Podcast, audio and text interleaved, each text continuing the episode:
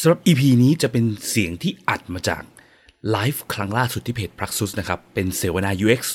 ตอนที่ 13 หัวข้อ heuristic เหมือนเดิมนะครับ แต่ตอนนี้คือตอนที่ชื่อว่า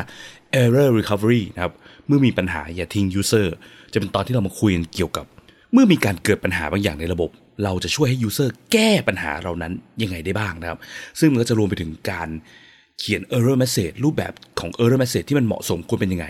แล้วมันมีวิธีอื่น อีกไหมที่จะช่วยให้ user แก้ปัญหาที่เจอเหล่านั้นได้นะครับ ซึ่งตอนนี้เราก็มีแขกรับเชิญพิเศษคือ คุณแจนซึ่งเป็น UX Research Lead ที่ CJD และคุณยศที่เป็นอดีต Lead UX ที่กรุงศรีออโต้มาร่วมในครั้งนี้ด้วยครับ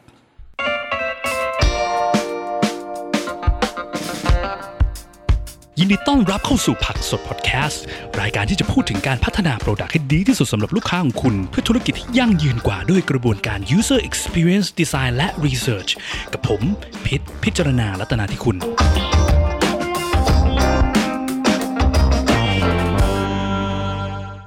งั้นเดี๋ยวมินเริ่มเลยนะคะ โอเค สวัสดีทุกคนนะคะ โอเค งั้นอะสปีกเกอร์ทุกคนพร้อมนะคะโอเคทุกคนพร้อมไหมครับ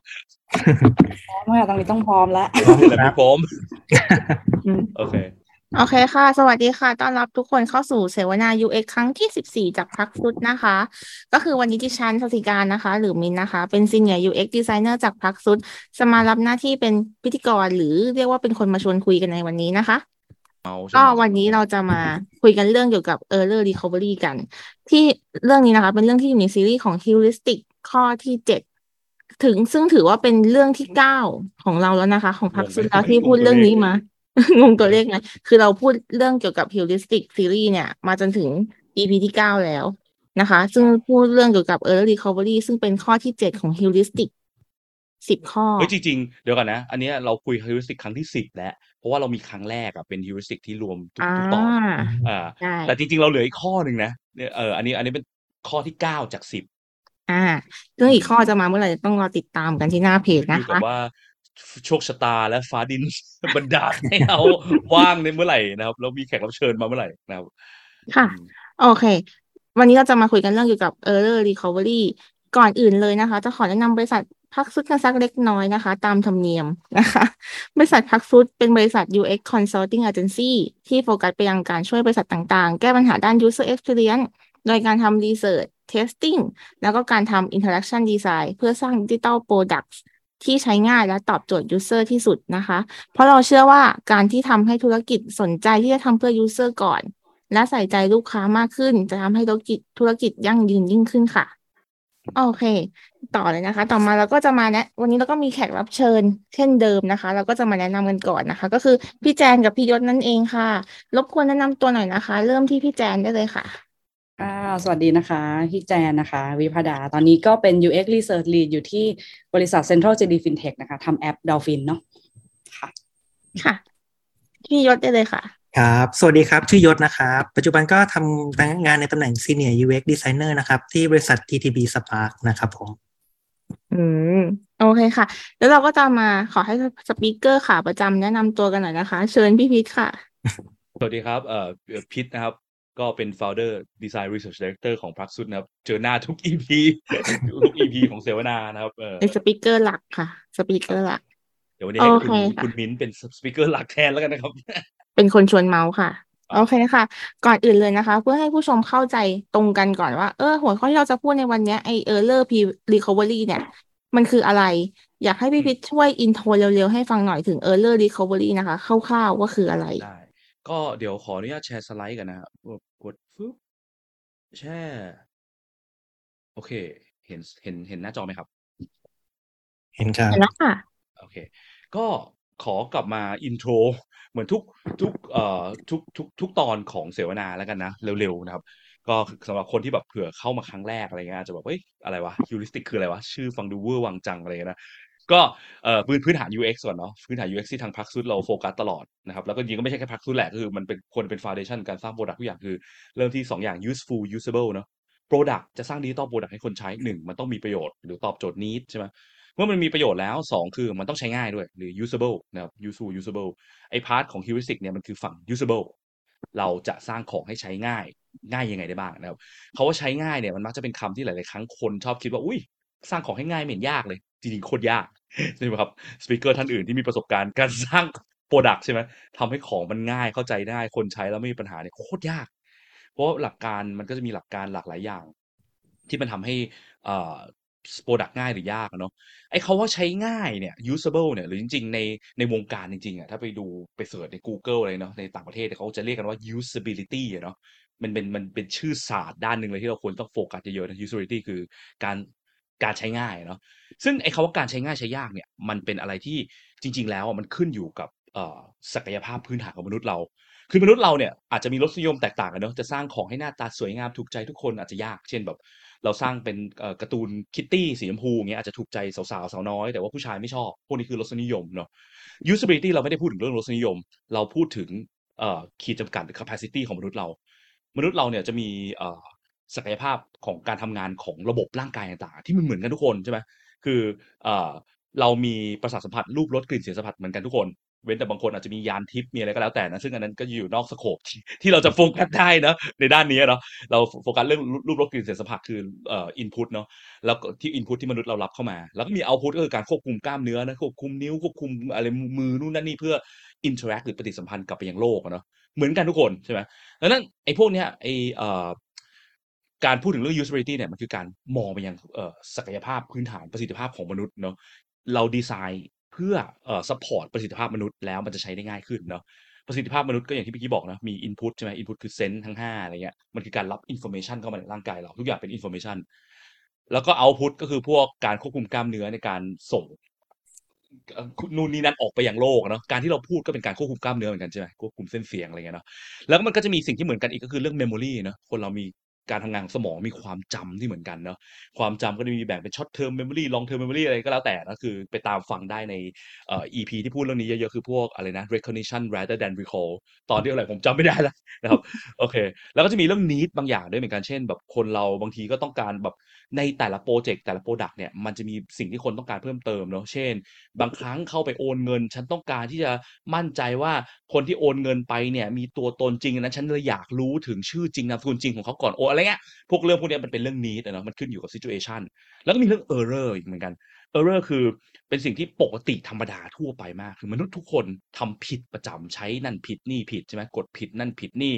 เอ่อฝ้าตาฝ้าฟางโก๊ะกังกะละมังรั่วอะไรก็แล้วแต่กดนู่นกดนี่ผิดมันเป็นเรื่องปกติดังนั้นสิ่งสำคัญคือเราต้องเวลาเราที่เราจะดีไซน์และสร้างประสบการณ์การใช้งานให้ดีต้องคำนึงถึงเรื่อง error ของ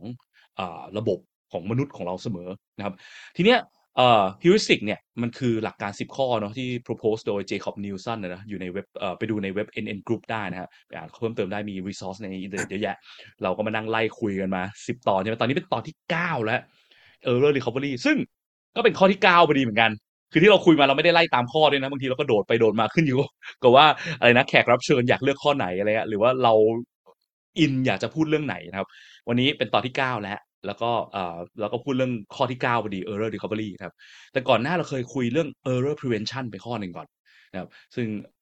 ซึ่งมันเหมือนเหมือนกับว่าเป็นหัวข้อที่ค่อนข้างฮิตเหมือนกันนะ เพราะว่าเอ่ออ่าที่ผ่าน เราเพิ่งจัดอันนี้เนาะคือชิงบัตรฟรีไอ้งาน workshop usability and heuristic workshop ที่จะจัดสิ้นเดือนเนี้ยแล้วก็เราก็ให้คนตอบคำถามว่า เออ ที่เราฟังไอเสวนามาเนี่ย เออเคยเจอตัวอย่างจริงอะ จาก heuristic ข้อไหนบ้างเนาะ แล้วข้อ error prevention เนี่ยเป็นข้อที่คนพูดถึงเยอะสุด ที่ที่คนที่ submit เข้ามาชิงตัวรางวัลนะนะก็เลยเออเป็นข้อที่คนชอบเหรอ เพราะว่ามันมักจะเป็นสิ่งที่แบบเออน่าจะแบบเคยเจอเคสกันบ่อยมั้งเช่นแบบ error prevention คือการที่แบบเออคิดถึง user เสมอว่า user มีโอกาสทำอะไรผิดพยายามช่วยเขากันเนอะหลักการง่ายๆ ก็คือพวกแบบอะอะไรนะเออเรารู้ว่า user อันเนี้ยเราให้ user เลือกวันเกิดอะเนาะก็ไม่ควรจะใช้เป็น text box ให้ user พิมพ์ทงๆเนาะ แล้ว user เพราะเพราะว่า u- มันจะมีโอกาสเกิด error คือ user ก็จะไม่รู้ว่าฉันต้องพิมพ์ในรูปแบบไหนวะวันเกิดเนี่ย พิมพ์เป็นสามกรกฎาคมหรือว่าสามเอ่อหรือว่าสามกคหรือว่าสามทับเจ็ดอะไรเงี้ยเนอะมันก็จะมีโอกาสที่ user เกิด error มากขึ้นดังนั้นดีไซน์เพื่อลดความเป็นไปได้ของการเกิด error ให้มากที่สุดเท่าที่เป็นไปได้ นั่นคือ error prevention แต่วันนี้เราจะมาคุยกันเรื่อง error recovery นะครับ error recovery เนี่ยคืออะไร คือหลักคือการเอ่อสิ่งง่ายๆที่คิดถึง ก็คือเรื่อง error message อะเนาะการดีไซน์ error message ให้คนบอกคนให้ชัดเจนให้ได้ เพื่อที่คนเขาเมื่อเขาเจอ error เจอปัญหาบางอย่างเขาสามารถไปต่อทำในสิ่งที่เขาต้องการทำให้ได้จนจบให้ได้นะครับ ซึ่งก็คือแบบพวกอะแบบบอกให้ user ให้รู้ให้ได้ว่าเกิดปัญหามันเกิดอะไร ปัญหาเกิดจากอะไรแก้ไขยังไงพวกนี้เนาะพวกนี้คือหลักการของ error recovery แต่มันก็จะมีมากกว่านั้นอีก เดี๋ยวเรามาคุยกันเนาะว่านอกเหนือจากการที่มีแค่ error message มีวิธีอื่นอีกไหมที่ช่วยให้คนแก้ปัญหาได้เมื่อเกิดปัญหาขึ้นแล้วเมื่อเกิดแล้วเนาะอย่างพวกนี้ตัวอย่างเนาะแบบหลาย ๆ ครั้ง อันนี้คือตัวอย่างในอดีตมักจะเห็นนั้นบ่อยเนาะเจอ error ขึ้นมา โชว์ message แบบเนี้ย เกิดอะไรขึ้นวะ ผีใครจะไปรู้ว่านี่มันคืออะไรวะเนี่ยใช่ป่ะหรือแบบอันเนี้ยอันนี้เจอกับตัวเองตอนตอนที่ทำสไลด์ไอ้เรื่องหัวข้อ intuitive เขานู้นอะแล้วอยู่ดีๆมันก็ขึ้นแบบนี้มา เราแปะรูปลงไปไง แล้วมันก็ขึ้นแบบเป็นเงี้ยเกิดอะไรขึ้นวะทำไมรูปไม่ขึ้นวะ ไม่บอกอะไรกูสักอย่าง อันนี้คือผิดหลักเต็มๆวันนี้กูแอบแอบนานๆจะมีโอกาสได้ฟาด Google ที อันนี้คือของ Google Slide เองเนาะแต่ว่าปกติ Google เขาเป๊ะมากนะ แต่ว่าบางมันก็มีบางเคสที่มันอาจจะหลุดได้บ้างนิดๆหน่อยๆอะไรเงี้ยเนาะเออหรือยังบอกว่า 400 bad request request header cookie too large แล้วยังไงต่อวะ เข้าเว็บไซต์มาเจอ message เนี่ย แล้วฉันจะต้องทำไงต่อคือมันไม่รู้เรื่องอะใช่ป่ะนี่คือผิดหลัก heuristic เรื่อง error recovery ตรงๆเลยนะเพราะอ่านไม่รู้เรื่อง error message แย่อะไรเงี้ยเนาะนะครับหรือแบบเอ่อตัวอย่างที่เคยโชว์คราวที่แล้วก็จะมีนิดนึงคือแบบเช่น ตัวอย่างใน real world เนาะเวลาที่สมมติเราเคยไปร้านค้าร้านอาหารร้านอะไรเงี้ย เคยเจอไหมไปถึงแล้วคนขายเขาปิดร้านชั่วคราวเขาไปกินข้าวพักเที่ยงอะไรเงี้ยทีเนี้ยก็จะมีตัวอย่างระหว่างแบบซ้ายเนาะมีป้ายแปะว่าพักเที่ยง กับแบบขวาเขียนว่าพักทานอาหารสี่ห้านาทีต่างกันไหมระหว่างการบอกอย่างไม่ไม่บอกสี่ห้านาทีกับบอกสี่ห้านาทีกะเวลาได้มากขึ้น หรือเปล่าคะว่าแบบเออมันก็สี่สิบห้านาทีละมั้งอ่าฮะ แต่เราก็ไม่รู้อยู่ดีว่าสี่สิบห้าตั้งแต่ตั้งแต่นาทีไหนอ่าฮะแบบซ้ายเนี่ยแย่สุดเลยเนาะบอกพักเที่ยง โอเค อันนี้อันนี้ถูกหลักเอ่อ heuristic ข้อแรก visibility of system status นะบอกว่าตอนเนี้ยที่มันไม่ขายอะเพราะมันพักเที่ยงแล้วยังไงต่ออะสมมติเราต้องการมาซื้อของร้านนี้ใช่ป่ะแม่บอกว่าเฮ้ยเนี่ยลูกไปซื้อยาที่ร้านป้าให้หน่อย แล้วพอไปถึงร้านป้าปุ๊บแต่ว่าพักเที่ยง เรารู้ไหมว่าเราต้องทำอะไรต่อต้องไปเดินเล่นรอค่ะ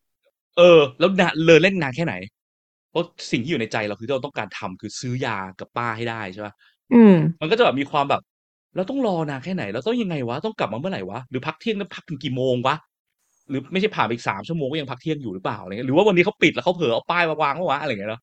อืมแบบที่สองสี่ห้าทีก็ยังดีกว่าแบบแรกนิดหนึ่งเนาะตรงที่ว่าอย่างน้อยรู้รายละเอียดชัดเจนขึ้นว่าโอเคสี่ห้าที แต่ปัญหาก็เหมือนที่เมื่อกี้มิ้นบอกใช่ป่ะแล้วนี่มันผ่านไปกี่นาทีแล้ววะ อืมใช่ป่ะบอกสี่ห้านาที นี่คือแบบเพิ่งพักเมื่อกี้ หรือนี่นี่คือผ่านไปพักเมื่อสี่สิบนาทีที่แล้ว อืมใช่ไหม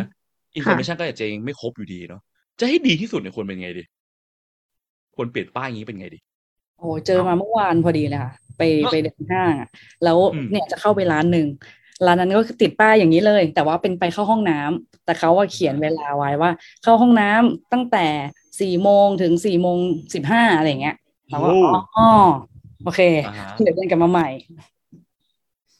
มินเคยเจอโอ้แบบพี่แจนเหมือนกันเลยที่บอกว่าสี่โมงถึงสี่โมงสิบห้าแต่ตอนที่มิ้นยืนมองป้ายเนี้ยคือสี่โมงยี่สิบเอ๊ะโอ้เออสิบห้าไหนนะของพรุ่งนี้หรือเปล่าหรือยังไงอ่าฮะก็เออถ้าบอกเวลาเป๊ะๆเนาะ absolute time อะมันก็น่าจะดีกว่า เพราะว่า user จะได้คาดเดาได้ว่าจะแก้จะทำต่อก็กลับไปซื้อยาได้นะเวลานั้นละมั้งเนาะ แต่ข้อข้อเสียของการแปะแบบนั้นคือ มันจะไปเพิ่มความยากให้ฝั่ง operation คนทำคน service อะต้องกลับให้ทันเวลานะโว้ยถ้าไม่กลับเนี่ยจะเกิดปัญหาได้ใช่ป่ะเออ ก็คือมันก็จะเป็นความแบบมี solution ที่เออง่ายต่อ operation แต่ยากกับ user หรือง่ายกับ user แต่ยากต่อ operation ขึ้นอยู่กับว่าเราจะเลือกในท่าไหนอะเนาะโอเคนะครับงั้นก็ขอไปต่อ ก็หลักการของ early recovery นะเขาบอกว่า เอออาจจะเรียกว่าเป็น subset ของข้อ visibility of system status ก็ได้ข้อหนึ่งอะเนอะใครไม่รู้คืออะไรกลับไปย้อนฟังได้นะครับหลักๆก็คือบอกว่าข้อหนึ่งมันคือการที่บอกว่าเกิดเกิดอะไรอยู่ในระบบอะบอกให้ user รู้เนาะอันนี้คือหลักการเดียวกันพี่แต่ว่า อันเนี้ยเขาจงใจดึงเรื่อง early recovery ออกมาเป็นข้อ heuristic ข้อใหม่ เพราะว่าอยากจะให้เรา concern ถึงเมื่อ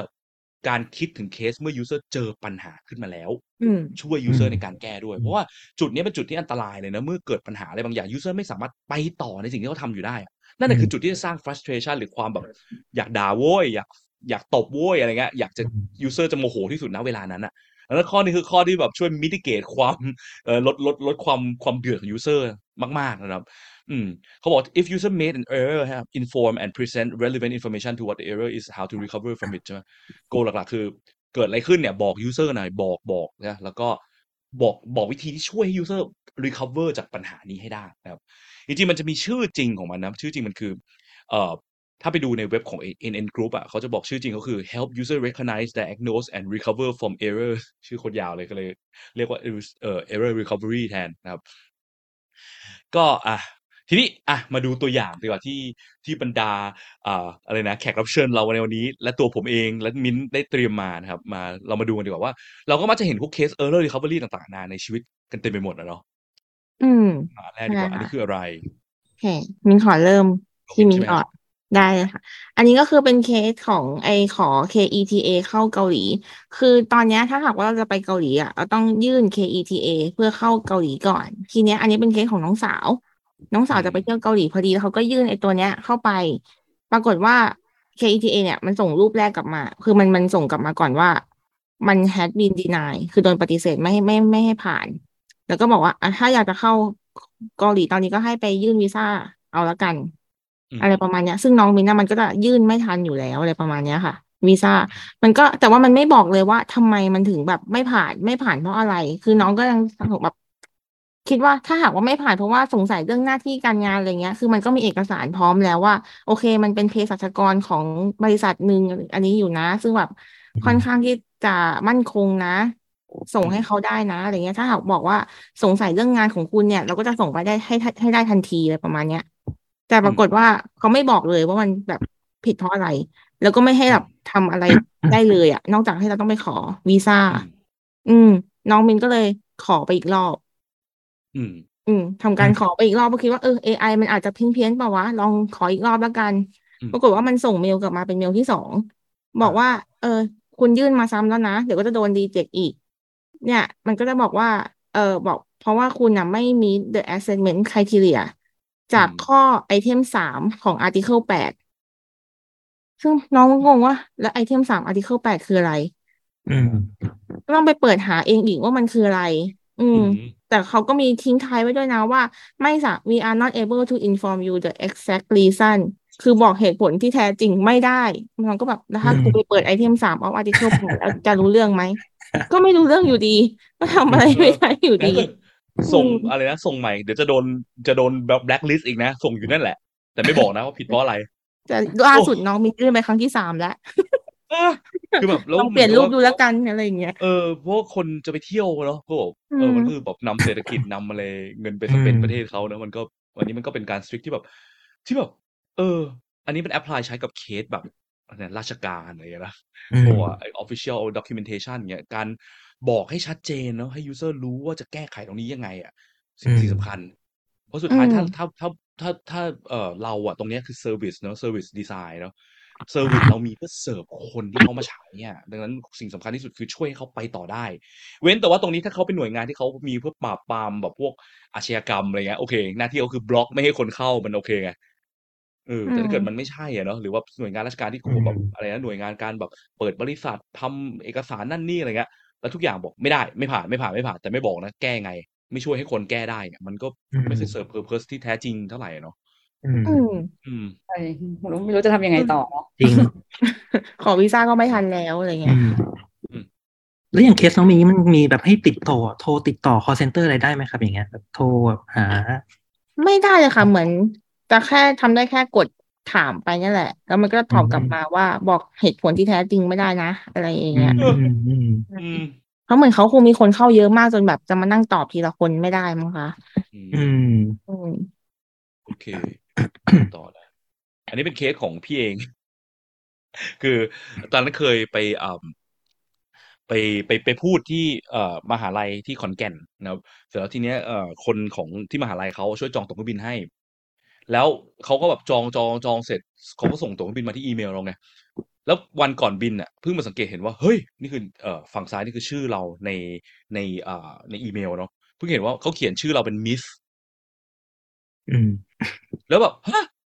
กลายเป็น Miss ได้ไงวะคือเอ่อคนที่เขาจองเขาคงแบบ เหมือนกับเลือกผิดอะไรเงี้ยเนาะแล้วเขาคงไม่ได้ aware อะไรเงี้ย ทีเนี้ย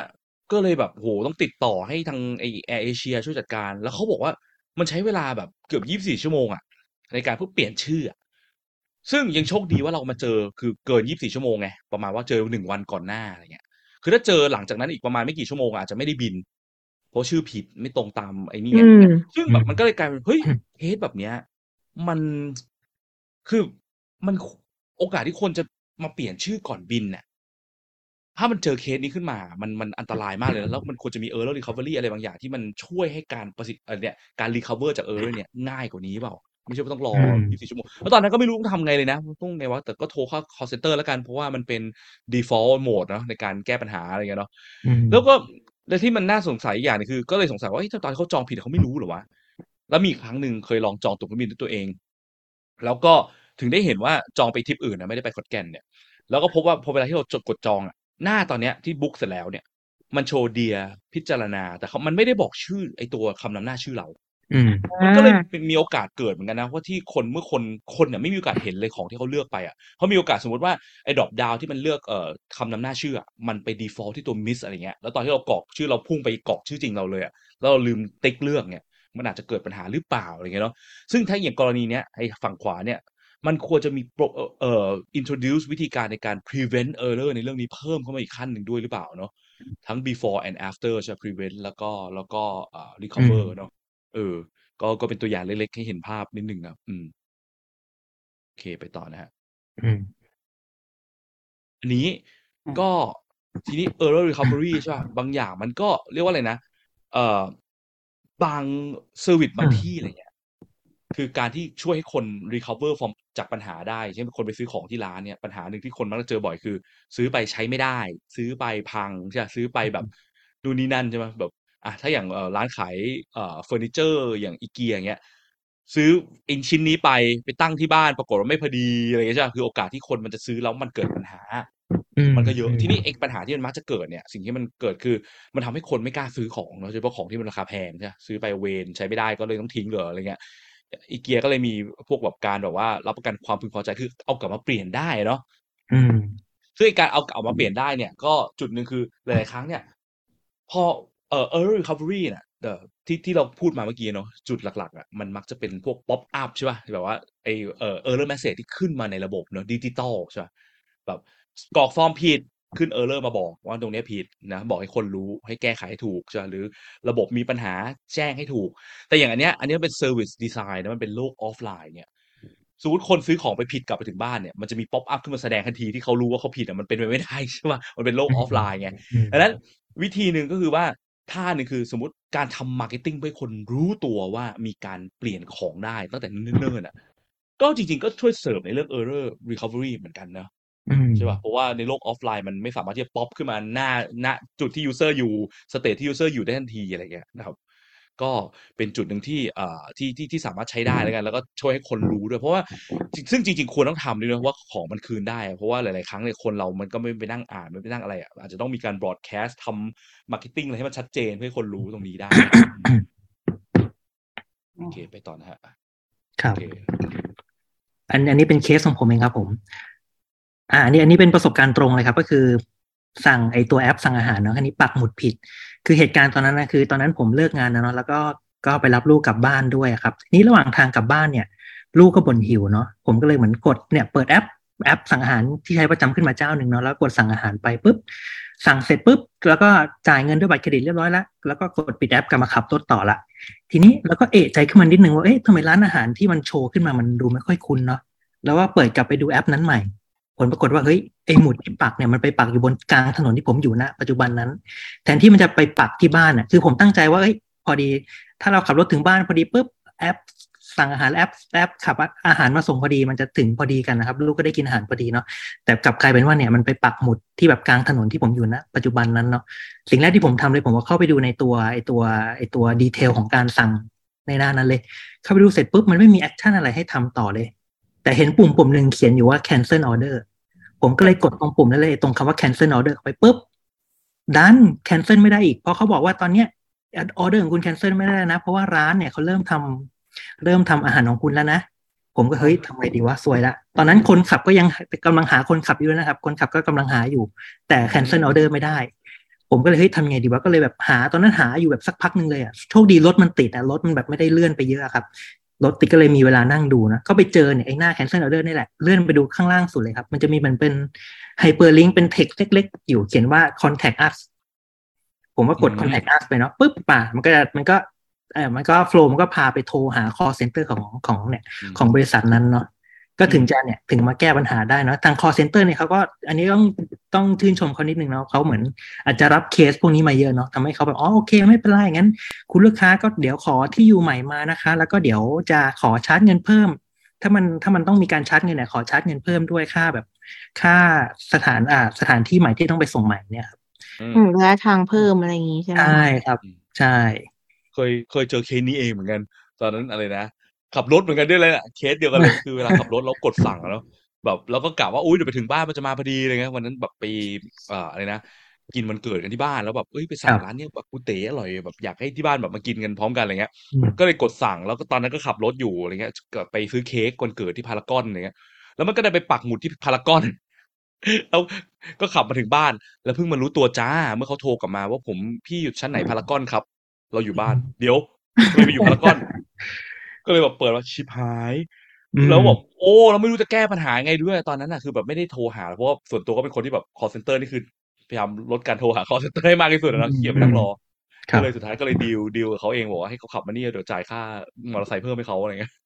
อ๋อเขาก็เลยก็เลยรอเขาขับมาถึงบ้านอีกอะไรเงี้ยก็เสียตังค์เพิ่มไปอีกหน่อยอะไรเงี้ยครับอืมอ๋อก็โอเคเป็นจุดที่เหมันก็ว่า ก็เข้าใจเขานะคือเขาก็อืมจะห้ามไม่ให้เกิดการเปลี่ยนหมุดเปลี่ยนอะไรได้ใช่ป่ะอืมเขาเป็นการใช่คบ error prevent ป่ะ การว่า user เปลี่ยนหมุดเล่นไปทั่วอะไรเงี้ยอืมคแต่รับในทางกลับการสร้างปัญหาเรื่อง error recovery สำหรับคนที่ปักหมุดใช่ผิดป่ะใช่เออน่าสนใจเนาะใช่ครับ แก้ปัญหา error prevention สร้างปัญหา error recovery แทนป่ะอืม ใช่อืมอืมน่าสนใจไปต่อดีกว่า โอเค อันนี้มี case study จริงๆอันนี้มันก็ไม่ค่อยเหมาะไม่ไม่ไม่ไม่ค่อยเชิงเอ่อเป็นสิ่งที่อยู่ในหมวดที่ชื่อว่า error recovery in real life เท่าไหร่นะครับ อันนี้เป็นตัวอย่างของเครื่องรักษาอ่า ชื่อว่า t e r a c 25 มันเป็นเหตุการณ์ incident แบบดังระดับโลกเลยเขาเขาเรียกว่าเป็น the worst software bugs in the history of mankind เลยอะคือแบบปัญหาเรื่องซอฟต์แวร์ที่เอ่อคนดู error ไม่รู้เรื่อง แล้วทำให้คนโดนรังสียิงจนตาย อืม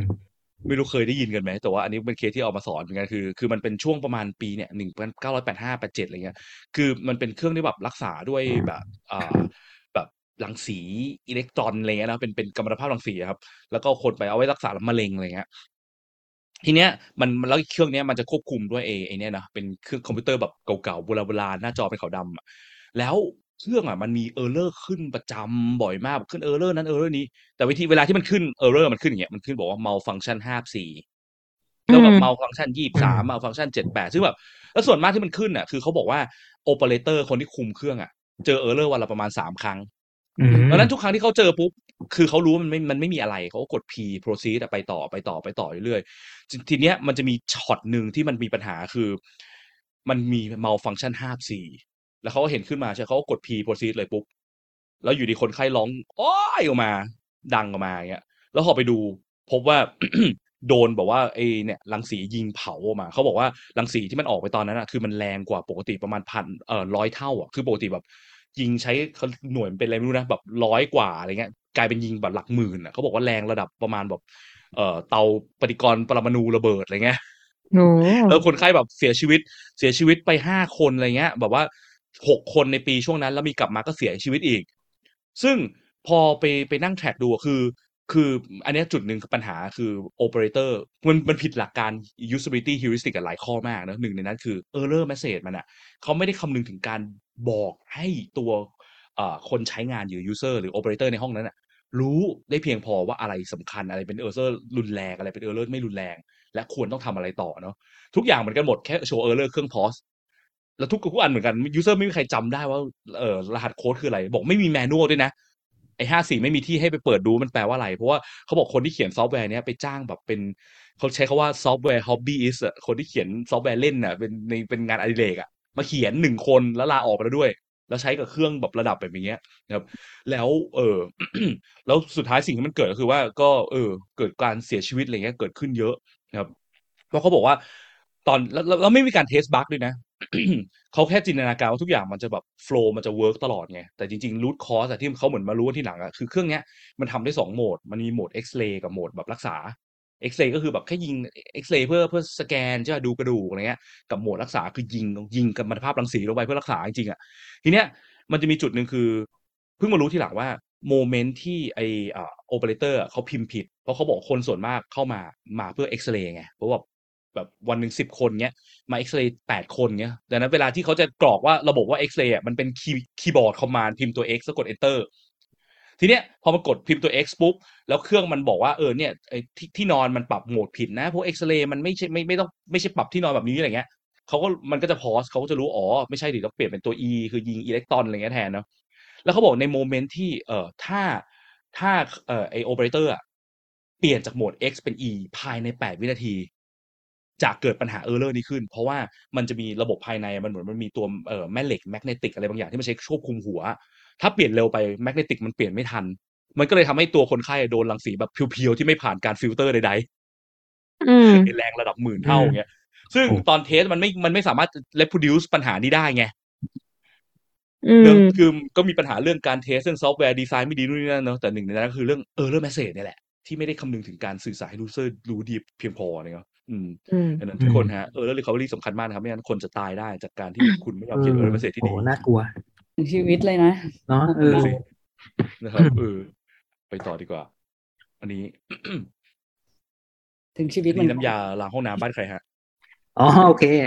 อันอันนี้พอดีพอดีเหมือนเป็นเป็นเหมือนน้ำยาล้างห้องน้ำอะครับปกติปกติในฉลากน้ำยาล้างห้องน้ำเนี่ยพอดีมันจะมีเขียนวิธีแก้พิษเบื้องต้นอยู่เนาะพอดีเคยเหมือนเคยไปฟังมาครับว่าแบบมันจะมีเหมือนบางคนเนี่ยเผลอแบบเอาพวกน้ำยาล้างห้องน้ำเนี่ยมากลืนลงไปเนาะบางคนเขาไม่ตั้งใจกลืนเนาะเขาแบบบางทีแบบเคยฟังอันนี้เรื่องจริงเลยคือแบบเป็นคู่รักกันเนี่ยครับ แล้วก็เหมือนทางภรรยาเนี่ยเหมือนเอาน้ำยาล้างห้องน้ำเนี่ยใส่ไว้ในขวดน้ำแล้วก็ตั้งไว้ ใส่ไว้เป็น refill แต่ใส่ไว้ในขวดน้ำน้ำน้ำดื่มอะแล้วก็ตั้งไว้แล้วสามีเผลอกินเข้าไปโอ้ยเออเนี่ยอันเนี้ยก็เกิดเคสค่อนข้างซีเรียสเนาะแล้วคราวเนี้ยตรงฉลากมันก็มีแบบเป็นวิธีแก้พิษเบื้องต้นอยู่เนาะไว้ถ้าคุณเนี่ย ถ้าคุณเจอพวกน้ำยาล้างห้องน้ำถูกผิวหนัง หรือว่าเข้าตาหรือแบบกลืนเข้าไปเนี่ยต้องทำยังไงเนาะก็เลยมองว่าเออเนี่ยมันน่าจะเข้าเคสของ early recovery ได้เหมือนกันนะครับพี่อืมอืม ก็จริง ๆ มันก็จะมีความคล้ายกับหัวข้อตอนที่แล้วที่เราเพิ่งจัดไปเนาะมันจะเอ help and documentation ใช่ใช่ระบบที่ดีก็ควรจะมีการแบบว่า instruction บอกเกี่ยวกับการทำงานการใช้งานพวกเนี้ยประกอบกำกับอยู่ด้วย ถึงแม้ user ส่วนมากจะไม่เคยอ่านก็ตามครัแต่บยังไง แต่ถ้า user ต้องการอ่านขึ้นมาปุ๊บ ก็ควรจะมีที่ให้เขาอ่านอย่างเงี้ยเนาะคือใช่ความยากของการดีไซน์offline product อย่างเงี้ยเนาะแบบอันนี้มันออฟไลน์ใช่ไหมมันไม่ใช่แบบ digital product คือเราไม่สามารถเล่นกับการที่ ถ้าช็อตนั้นถ้า user เกิด error ค่อยโชว์ message มันทำไม่ได้แล้วอืมเมื่อกี้ใช่ครับ service ใช่ป่ะใช่แล้วสิ่งที่มันทำได้ดีมากที่สุดก็คือการเขียนตรงเนี้ยลงไปอะเนาะเพียงแต่ว่าก็อย่าคิดว่า user จะอ่านอืมมีโอกาสที่ user ไม่อ่านเหมือนกันเนาะครับก็จริงอันนี้ก็จะเป็นข้อที่ error recovery กับเอ่อ help and documentation มันจะคาบเกี่ยวกันแล้วครัในบโลกของ physical ใช่ครับใช่อืมอันนี้ อันนี้ easy part ก็คือประสบการณ์ตรงเลยครับ อันนี้สดๆร้อนๆเลยเมื่อวานเลยเมื่อวานคือไปเที่ยวต่างจังหวัดมาเนาะก็คือขากลับเนี่ยระหว่างขากลับเนี่ยก็มีการขึ้นทางด่วนทีนี้ easy pass เนี่ยมันคือเป็นระบบในการขึ้นทางด่วนในการโดยที่คนที่มี easy pass เนี่ยคือเวลาขึ้นทางด่วนเนี่ยไม่ต้องยื่นมือไปจ่ายเงินสดกับพนักงานเนาะก็คือถ้าเรามีเครื่อง easy pass เนี่ยมันก็เวลาขับผ่านในตรงด่านทางด่วนเนี่ยมันก็จะสามารถวิ่งผ่านไปได้เลย ทีนี้ย error มันเกิดขึ้นก็ต่อเมื่อ เกิดขึ้นอะไรสักอย่างเนี่ยครับทำให้แบบไอตัวกั้นที่กั้นรถเนี่ยมันไม่มันไม่ยอมเปิดให้ easy pass ผ่านไปได้เนาะทีนี้คันข้างหน้าผมเนี่ยไอเนี่ยเนี่ยนี่คือเหตุการณ์จริงเลยครับ คือเขาก็ไม่รู้ต้องทำไงเนาะเขาก็พยายามถอยรถออกมา ถอยรถมาโอ้เสร็จปุ๊บก็พยายามจะถอยรถมาเสร็จก็พยายามวิ่งเข้าไปอีกไอเออไอไอทางกั้นก็ไม่ยอมเปิดขึ้นอีกก็เนี่ยก็เลยแบบเพราะว่าไอตรงนั้นจุดจุดๆนั้นนะครับพี่พิษมันไม่มีอะไรบอกยูเซอร์เลยเนาะว่าเอ้ยในกรณีที่ไอที่มันไม่เปิดไอที่กั้นมันไม่เปิดเนี่ย คุณต้องทำยังไงต่อ ยกเว้นจะต้องมีพนักงานเนี่ย เดินมาแล้วก็มาเหมือนมามาแก้ไขปัญหาให้ครับ ถึงจะสามารถผ่าน ใช่อืมซึ่งอืมเออ มันก็ยังไม่เคยเจอเองแต่ว่า ตอนที่เจอมันก็คงอีหลักอีเหลือน่าดูเนาะเพราะว่าใช่แบบถ้าใครเข้าข้างหใช่น้าก็ไม่ได้ถอยก็ไม่ได้ใช่ต้องทำยังไงต่อมันไม่มีอินสต u c ชั่นไม่มีอะไรบอกจริงๆแล้วใช่เคสของการที่แบบเอ่อเครื่องมันจะดีเทคอีอืพีมพาไม่ได้เนี่ยใช่โอ้ไม่ใช่เครื่องไม่ใช่เรื่องที่มัน แบบแรหรืออืมยากอะไรขนาดนั้นมีโอกาสเป็นไปได้ใช่สูงมากเนาะเออใช่ครับ แล้ว เออ แล้วยังไม่รวมพวกแบบว่ามันก็จะมีเคสพวกคนเข้าผิดช่องอะไรเงี้ยแต่ว่าผมก็เห็นเขาพยายามเออแล้วพรีเวนต์นะทาสีทาอะไรกันใช่ใช่เยอะครับแยะเต็มไปหมดเนอะใช่แต่แอบแอบแอบแอบเมาส์แต่เมื่อวานแบบกลับมาไอ้เส้นที่มันมีเอ็มโฟลอะไรอะอืมโคตรงงเลยมันทาสีสลับกันอะไรเงี้ยอ้าวแบบมี M-Flow ไม่ให้เข้า M-Flow ไปเข้าฝั่งนู้นพอไปเข้าไปอ้าว จะเข้า Easy Pass อ้าวทำไมไม่มี Easy Pass วะไปอยู่เลนนู้นอีกอะไรก็ไม่รู้อืมอืมครับ อันนี้อันนี้ก็แบบเออใช่ดีไซใช่น์คอนฟ lict กันเองก็ต้องระวังกันนะเออใช่บางครับทีคนทาสีอะจะไม่รู้ว่ามันเห็นเป็นยังไงเนาะต้องลองขึ้นไปนั่งบนรถแล้วอืมดู experience เองถึงจะรู้ว่าแล้วคนที่เขาขับรถมาจริงๆเขาเห็นป้ายพวกนี้ชัดเจนหรือเปล่าเนาะอืมจริงครับ อืม อันนี้โอ้อันนี้คือ อันนี้เจอมากับตัวเอง ระบบที่เขาโปรโมทกันอยู่เนาะ V MRT เนี่ยเราสามารถใช้ Visa PayWave อันเนี้ยเออ PayWave เนี่ยจ่ายเงินแล้วเข้าได้เลยจ้า ไม่ต้องใช้บัตร MRT แล้วอะไรเงี้ยนะก็แค่เอาบัตรเครดิตเราไปแตะตีดแล้วแล้วมันก็เปิดเลย แต่มันก็มีปัญหาอยู่เหมือนกันนะ ที่คนก็บ่นกันใช่ไหมคือแบบมันมีที่ให้ตีดสองอันอะคือบัตร MRT ปกติต้องตีดอันล่าง บัตรเครดิตต้องตีดอันบนอะไรเงี้ยซึ่งคนก็แบบตีดผิดทิศถูกกันเต็มไปหมดนะ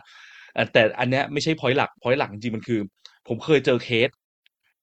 ไปตี๊ดวันอาทิตย์เลยไม่รู้มันเป็นช่วงแรกๆมั้งที่เขาเพิ่งเริ่มเปิดใช้อะแล้วพอตี๊ดเสร็จปุ๊บ มันไม่ให้เข้ามันขึ้นบอกว่าบัตร EMV ไม่สามารถใช้งานได้กรุณาติดต่อห้องโดยสารเราก็แบบฮะแล้วคือยังเข้าไม่ได้เนาะแต่เราก็แบบเออเรามีบัตร MRT นี่หว่า เราก็ไม่เป็นไรก็เราก็หยิบบัตร MRT ตี๊ดเข้า พอตี๊ดเสร็จปุ๊บมันก็มี noti แจ้งมาว่ามีการการใช้บัตรเครดิตใบเนี้ยจาก MRT หนึ่งบาท ชาร์จเข้ามา พอชาร์จเข้ามาเสร็จผมก็แบบ เออคือยังไม่ได้เข้าเลยนะชาร์จเข้ามาได้ยังไง ใช่ป่ะหรือว่าผมเข้าใจว่าอาจจะเป็นพวกที่แบบบัตรเครดิตที่เขามันจะชอบมีการแบบชาร์จเพื่อเช็คอะไรเช็คยอดบัตรเช็คอะไรของมันใช่ป่ะที่แบบเหมือนกับเวลาเราไปทำธุรกรรมซื้อของออนไลน์มันจะมีแบบโอนเข้ามาเมื่อทำธุรกรรมเสร็จแล้วมันมันมันมันคืนเงินหนึ่งบาทอะไรเงี้ยเนาะแต่อันเนี้ยมันชาร์จเข้ามาหนึ่งบาท แต่ผมยังไม่ได้ขึ้น แล้วมันก็ไม่เหมือนไม่มีการคืนด้วยไม่รู้ทำไงต่อ พอไปถึงปลายทางไปถามห้องไอเนี่ย โดยสารอะเขาก็บอกว่า ไม่รู้เหมือนกันต้องทำยังไงอ่า เพราะว่าเพราะว่ามันเป็นระบบที่มัน partner เชื่อมระหว่าง MRT กับวีซ่าอะไรเงี้ยนะหรือ Mastercard เงี้ย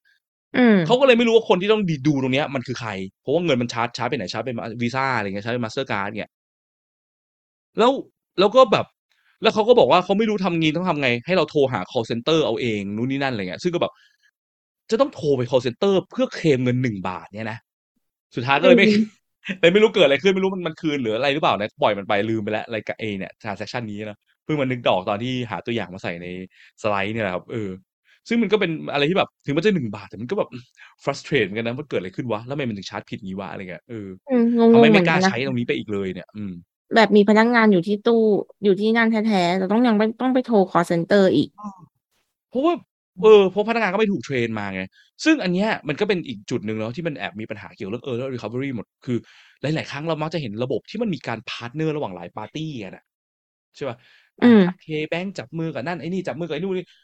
และเวลาที่เราไปทำรีเสิร์ชอะเราหลาย ๆ ครั้งเราก็มักจะได้ยินยูเซอร์มีคอนเซิร์นเรื่องนี้กัน บอกว่ากูกลัวกลัวระบบพวกนี้เหมือนกันนะ เพราะว่าไม่รู้ว่าเวลาเคลมต้องไปติดต่อใคร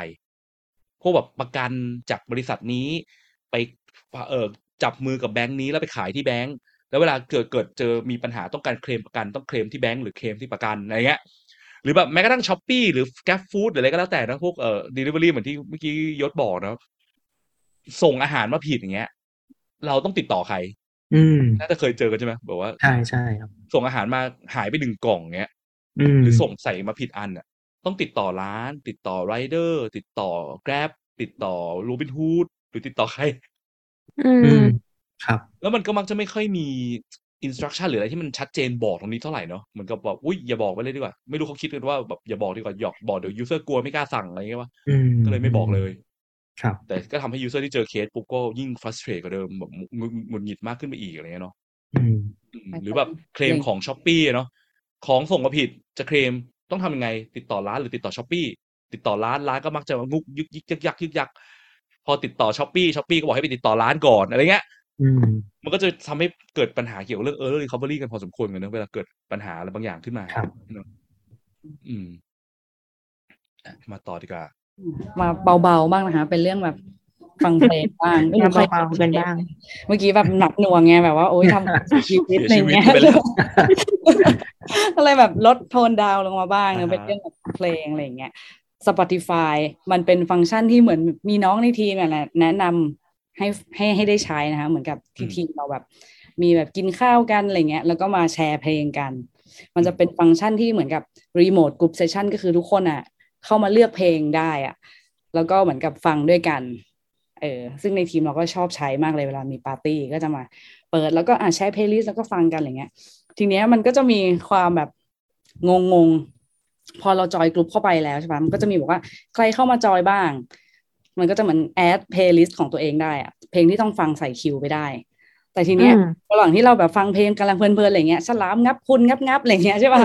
มันก็เฮ้ยอยู่ดีๆเพลงมันก็แบบสะดุดไปหรือว่าเพลงมันเปลี่ยนไปอะไรเงี้ยยังไม่ทันได้เต้นเลยบางคนรอเต้นแล้วอะไรเงี้ยมันก็เฮ้ยไม่ได้กำลังเฮเฮกันอยู่อย่างเงี้ย ปรากฏว่ามีเพื่อนอีกคนนึงเขาเพิ่งเข้ามาใหม่แล้วเขาก็กดกดจะเลือกเพลงอะ เพอเขาคิดว่ากดมันจะได้เข้าคิว แต่ปรากฏว่าการกดของเขามันคือเปลี่ยนไปเลย มันก็จะข้ามอืมเพลงอื่นไปเลยอะไรเงี้ยคือเพลงที่ฟังอยู่ถูกตัดไปเลยกลายเป็นขึ้นเพลงใหม่แทนตัดไปเลยได้เนี่ยอืมกำลังแบบอารมณ์อินอินสนุกสนุกก็แบบอุ้ยตัดฉึบไปเลยอะไรเงี้ย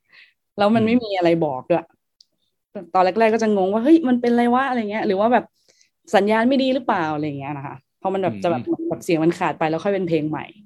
เอออือมก็เป็นอะไรที่แบบ เออ มันไม่ไม่มีบอกซึ่งปกติอะ Spotify เวลาเราแบบแอดเพลงหรือลบเพลงมันก็มักจะมีพวกแบบเป็นโทส message ขึ้นมาบอกใช่ไหมว่าอ่าโอเคบอกแอดเข้าคิวไปแล้วเกิดหอะไรรือว่าขึ้นคุณแอดเฟซเข้าไปแล้วอะไรแบบเนี้ยอืมแต่อันนี้เพลงที่เขาอันนี้เข้ามาเข้าคิวกันอยู่นี่ซวกก็คือหายไปซวกหมดเลยป่ะคะเหมือนกับมันจะข้ามไปเลยค่ะอ๋แต่อว่าคือแอดกันมาหายหมดเลยใช่ต้องไปกดเรื่องในคิวใหม่ คือเหมือนกับเพลงนั้นอะจะถูกแบบอ๋อ priority ยังอยู่คิวยังอยู่แต่คิวยังอยู่อ๋อคิวอยู่ แต่ว่าเพลงที่เราเล่นค้างไว้เมื่อกี้ฉลามงับคุณอย่างเงี้ยมันจะหายไปละอ่าอืมก็ถือว่าเล่นไปแล้ว ใช่เพราะถือว่าเล่นไปแล้ว เพื่อนก็ต้องอืมอืมอยากฟังใหม่ก็ต้องไป search add เข้ามาใหม่อืมอืมใช่แล้วมันแล้วแล้วมันมันยังอยู่ในแบบกด back กลับไปฟังได้ไหมหรือไม่ได้เลยหายไปเลยได้เลยค่ะต้องเข้าไป search ใหม่เลยโอ้เออ เออ อันนี้กลายเป็นสร้างเออเรื่องเพิ่มเออเหมือนกันนะเออ ใช่ต้องแบบเพราะจริงๆอย่างน้อยถ้ามันแบบข้ามไปหรืออะไรเงี้ยมันถ้ามันสามารถรีคา v เวอร์เพลงที่แล้วกลับมาฟังได้อีกมันก็ยังโอเคนะใช่เฮ้ยย้อนกลับไปก่อนอะไรอย่างเงี้ยเออ อืม ผิดข้อ user control freedom นิดๆได้มั้งหรือว่า อืม ก็จริงอะเพราะแบบไปต่อเอ้ยทำอะไรไม่ได้ อืม อืม อีกท่าหนึ่งที่น่าสนใจนะของอะอันนี้กลับมาเรื่องเรื่องรถใหม่นะไอ้ Google Map น่าจะเคยใช้กันใช่ไหมมันก็จะมีฟังก์ชันบอกว่าหา direction เป็น GPS ใช่ไหมไปถึงที่อะไรเงี้ย อันหนึงที่มันแอบดีมากเนอะคือการที่แบบขับเลย มีใครเคยขับรถเลยไหมครับพอเปิด GPS แล้วขับเลยประประจำค่ะจำนะจแบบไปถึงไหนวะไหนวะอ้าวเลยแล้วอะไรเงี้ยจุดหนึ่งที่ Google มันทำทันทีคือ เมื่อเกิด error เนอะจำเป็นต้องโชว์ error message ไหมเวลาที่คนขับรถเลยอาจจะไม่จำเป็นก็ได้เนอะอืมเพราะ user ตอนขับรถคงไม่มีใครมานั่งอ่าน error message หรอกอืมวิธีหนึ่งที่ทำได้คือ ก็หาเส้นทางเพื่อกลับไปที่ร้านนั้นใหม่จากจุดที่เขาเลยไปแล้วอะอืม ก็คือออ auto ในการหาเส้นทางทันที ก็เป็นการ recover เหมือนกันโดยไม่ได้ใช้ error message อืมค่ะเออซึ่งแต่อันเนี้ยการที่แบบเราเราเราเขาเรียกอะไรนะทึกทัก solution ให้ user เลยเนี่ยมันก็ควรมันต้องใช้ได้กับสิ่งที่เรามั่นใจนะว่าว่า solution ที่เรายัดให้ user เนี่ยมันมันถูกต้องร้อยเปอร์เซ็นมันไม่มีทางอื่นแล้วอะไรเงี้ยเนอะเออ คือถ้าบางอย่างสมมติแบบเออเราควรต้องบอก user ให้ user ตัดสินใจเลือกก่อนอะไรเงี้ย แล้วเราไม่เราไม่ให้เขาตัดสินใจเลือกเรามาถึงเราทึกทักยัดให้เขาเลยอะมันอาจจะเกิดปัญหาได้เนาะเช่นสมมติแบบ คุณคุณอาคุณต้องโอนเงินสมมติกดโอนเงิน แล้วแบบว่าระบบมันปิดอะไรเงี้ยปิดแบบสามชั่วโมงอะไรเงี้ยแล้วเราไปทึกทักว่าอุ้ย user อยากโอนใช่ไหมเดี๋ยวเก็บ transaction ไว้อีกสามชั่วโมงค่อยปล่อยอะไรเงี้ยแล้ว user แบบแล้วดันหักเงิน user ไปเก็บไว้ก่อนอะไรเงี้ยอืมบอกเดี๋ยวอีกสามชั่วโมงเงินจะออกนะยู user บางคนอาจจะด่าได้ใช่ป่ะเพราะมันไม่ใช่ว่าทุกคนจะรอใช่ไหมบางบางคนอาจจะแบบเฮ้ยมันต้องรีบโอนภายในอีกสิบห้านาทีเว้ยไม่งั้นเขาจะชาร์จค่าอืมนู่นนี่อะไรเงี้ย user ยอมวิ่งออกไปกด ATM แทนจึงดีกว่าอะไรเงี้ยแต่เราดันไปทึกทักให้เขาว่าเขาจะอยากรอเงี้ยก็อาจจะสร้างปัญหาได้อืมอืแต่อย่าง Google เอ่อ Google เนี่ย Google Maps อะถ้าคนขับรถเลยเนี่ยเขาจะทำไงคือ คือสมมติว่าตรงเนี้ยเราหาเส้นทางใหม่ให้เขาเขาไม่ได้แปลว่าเขาต้องขับจริง ๆ ก็ได้ใช่ป่ะแต่แค่เราบอกให้เขารู้ถ้าเขาแบบ เออมันไม่สามารถไปไหนต่ออยู่บนถนนเนี้ยเขาก็จะตามเราก็ได้ หรือเขาจะแบบสมมติเฮ้ยเขายอมถอยเขาถอยเองได้เว้ยเขาก็ไม่ต้องดู Google Map มันก็ยังเป็นไม่มันก็ยังโอเค มันไม่ได้สร้างปัญหาอ่าให้เขาอะ เออเนอะก็ก็เป็นโซลูอีกท่าหนึ่งของ error recovery ที่น่าสนใจ อืมไปต่อดีกว่า อันนี้เป็นของมิ้นท์ค่ะ ก็คืออันนี้คือเวลาไปรอคิวบุฟเฟ่ต์หรือว่าไปรอคิวอะไรต่างๆ นานา เนี่ยอืมมันจะชอบมีแบบว่า คือเราก็เป็นพวกว่า เราชอบไปร้านที่คนมันเยอะ พออืมคนมันเยอะเนี่ย บางทีเราก็ต้องไปมันมันรอนานอะ เราก็ไปเดินเล่นรออะไรอย่างเงี้ยค่ะแต่ทีเนี้ยบางทีมันจะมิ้นเจอบ่อยมากเลยที่กลับมาแล้วมันจะเลยเลยคิวอืมอืม บางร้านเนี่ยเขาก็จะบอกว่า โอเค เลยคิวไม่เป็นไรก็เดี๋ยวพี่ต่อคนถัดไปเลยนะ อะไรประมาณนี้ แต่บางร้านเราเลยคิวไปแล้วเขาบอกว่าไม่ได้ต้องต่อคิวใหม่ อืมอืมเหมเหมือนแบบจริงๆ มันคิวไม่ได้มี system ที่แน่นอนเลยอะแบบมันขึ้นอยู่กับร้านนั้นๆ แล้วก็เราก็ไม่รู้ไม่รู้ด้วยว่าอะถ้าหากว่าเราเลยแล้วต้องทำยังไงท่าที่ใช้บ่อยสุดก็คือไปถามพนักงานว่า อันนี้เลยคิวแล้วทำยังไงได้บ้าง อืม อืมอืมก็ต้องไปลุ้นเอาอีกว่าจะได้จะได้ต่อไหมหรือว่าแบบอืม จะข้ามคิวไปเลยอะไรอย่างเงี้ยค่ะ มันก็ถือว่ามันเป็น error ที่เกิดขึ้นแล้ว แล้วก็ไม่รู้จะทำยังไง อืมอืมก็เคยเจอร้านที่ที่ดีอย่างเช่นอะตอนนั้นไปกินซูชิเจ้าหนึ่งอะเอ่อเขาเก็บคิวไว้ให้อะไรเงี้ยคือแบบเราไปเดินบอกเขาบอกยี่สิบกว่านาทีเราก็ไปเดินกลับมายี่สิบกว่านาที ปรากฏว่าคิวเลยไปแล้วสองคิวอะไรเงี้ยเขาก็พาเราลัดเข้าไปโต๊ะถัดไปให้อะไรเงี้ยแต่ก็เข้าใจว่าคือคือมันควรจะเป็นแบบนี้อะเนาะบอกว่าไม่ใช่ให้ยูเซอร์ไปรออีกยี่สิบนาทีอะไรเงี้ยอีกสี่สิบนาทีมันก็ไม่ไหวเนาะ เพราะว่ามันจะสร้างอืมแบบ frustration จริงๆพี่แต่ว่าก็เข้าใจร้านบางร้าน ถ้าบางร้านอะมัน operation เขาอะมันไม่ได้ง่ายขนาดนั้น เช่น สมมติว่า เอ่อมาโต๊ะใหญ่อะไรเงี้ยเนาะกับโต๊ะเล็กอะไรเงี้ย แล้วเราแบบเอ่อมาโต๊ะเป็นกลุ่มใหญ่ที่ทั้งร้านมีโต๊ะใหญ่อยู่โต๊ะเดียวอะไรเงี้ยหรือว่าจะไปลัดคิวโต๊ะอื่นเลยมันอาจจะทำได้ยากอะไรเงี้ยเนาะเออแบบที่นั่งไม่พอนู่นนี่นั่นอะไรเงี้ยแต่อย่างอันนั้นนะอืมคือร้านทั้งทั้งทั้งร้านอะมันโต๊ะมันไซส์เดียวกันหมดอะไรเงี้ยนั่งหกคนหมดเลยอะไรเงี้ยมันก็เลยแบบยังพออืมลัดคิวได้เนี่ยก็เข้าใจอืมในเรื่อง operation กันครับแต่ว่าก็ เป็นสิ่งที่ควรพึงคิดไว้นะเพราะ user ก็ มันก็ไม่ใช่ว่าใครจะมานั่งรอกันได้ตลอดเวลาเลยใช่ไหมเออการช่วย user recover ก็สำคัญ อืมอืมอีกท่าอย่างอะวิธีการ recover อันนี้ก็จะเป็นกลายเป็นศาสตร์ marketing ใช่ไหมพวก Starbucks อะไรเงี้ยนะทำเครื่องดื่มผิด ช่วยลด frustration ของ user โดยการ เอาไปเลยแก้วเนี้ยยกให้ เดี๋ยวทำแก้วเดิมที่ถูกต้องให้อีกได้สองแก้ว คนก็อืมว่าจะอุ๊ยชอบได้ของดีใช่ไหมเอออันนี้เป็นแนวคิดแบบทางแบบฝั่งตะวันตกนิดนึงนะ คือช่วย user recover เพื่อลด frustration ให้ได้มากที่สุด แต่แนวคิดของหลาย ๆ ร้านเนอะแบบว่าที่แบบเอ่อสายแบบแถวบ้านเราก็มักจะมีหลายร้านเหมือนกันที่แบบ ไม่ยอมอะทำผิดก็อุ้ยกินไปเถอะอะไรเงี้ย อืม เคยเจอ ยังจำฝังลึกแค้นฝังหุ่นได้เลยสมัยเรียนนะไปกินแถวแถวๆอ่าสัมย่านอะไรเงี้ยเลิกเรียนนะไปกินกับเพื่อนแล้วก็มันก็มีเกาเหลาร้านหนึ่งแล้วก็แบบแล้วป้าเจ้าของแกก็โวยวายโวยวายอะไรเงี้ยแล้วแบบ สั่งบอกเออเอาเกาเหลาไม่เอาเลือดนะครับ เสร็จแล้วเขาก็ทำมาเลือดเต็มชามเลยจ้ะก็เลยบอกป้าป้าป้าครับ เอออ่า ไม่บอกไม่เอาเลือด ถ้าร้านนี้เป็นสตาร์บัคเนี่ยเขาก็ควรจะแบบอะเดี๋ยวทำชามใหม่ให้อะไรเงี้ยเนาะคือชามอืมเก่าไม่ต้องเอาเราก็ไม่ได้คาดหวังว่าจะเอาอะไรเงี้ยนะคือแต่อันเนี้ยป้ามาถึง ไม่แดกก็ไม่ต้องแดกแล้วไปเทให้หมามันแดกโหโหดจังผ่านมา20ปียังจำเคสนั้นได้ ยังยังเปิดอยู่ไหมครับร้านนี้ก็โหดเกินเออเออบอกว่าแบบโอเปอเรชั่นเครียดอยู่ไงโอเปอเรชั่นคือป้าเป็นคนเสิร์ฟคนเดียวในร้านอะไรเงี้ยเออร้านยังเปิดอยู่ไหมครับพี่พิษฮะร้านยังเปิดอยู่ไหมครับร้านนี้ปัจจุไม่บันรู้เหมือนกันเดี๋ยวนี้มันเป็นอะไรเออจำไม่ได้หรืออยู่ตรงไหนด้วยน่าจะน่าจะย้ายไปแล้วมั้งไม่รู้เหมือนกันเนอะอืมโอ้อะไปต่อดีกว่า อันนี้ Grab ค่ะอันนี้ก็จะเป็นตอนที่เคยสั่งแก๊ปแล้วแล้วมันแบบคือแก๊ปอะ อันนี้ไม่รู้ว่าเดี๋ยวนี้มันเปลี่ยนไปแค่ไหน แต่ว่าสมัยก่อนที่สั่งอะถ้าหากว่าสั่งแล้วปุ๊บเนี่ยโดนยกเลิกออเดอร์อะเราจะไม่รู้ตัวเลยคือมันไม่บอกอะไรทั้งนั้น แล้วก็เลยไปไปลองเสิร์ชดูในพันทิปก็มีคนเจอเหมือนกันว่าแบบแอบมาบนกันยกเลิกก็ไม่บอกไม่แจ้งคือเราต้องต้องไปดูเองว่าเอ้ยทำไมนานแล้วแก๊ปยังไม่มาสักทีวะอะไรเงี้ยแล้วกดเข้าไปดูเองก็จะเห็นว่าอ้าวมันถูกยกเลิกไป แล้วมันจะขึ้นแค่คำว่าถูกยกเลิก แล้วมันไม่บอกด้วยนะว่า เราต้องทำยังไงต่อ ถูกยกเลิกก็ต้องหาใหม่เหรอสั่งใหม่เหรอหรือว่ายังไง แล้วมันจะมีไอ้พวกโค้ดโปรโมโค้ดที่เราเอาไปใช้อะ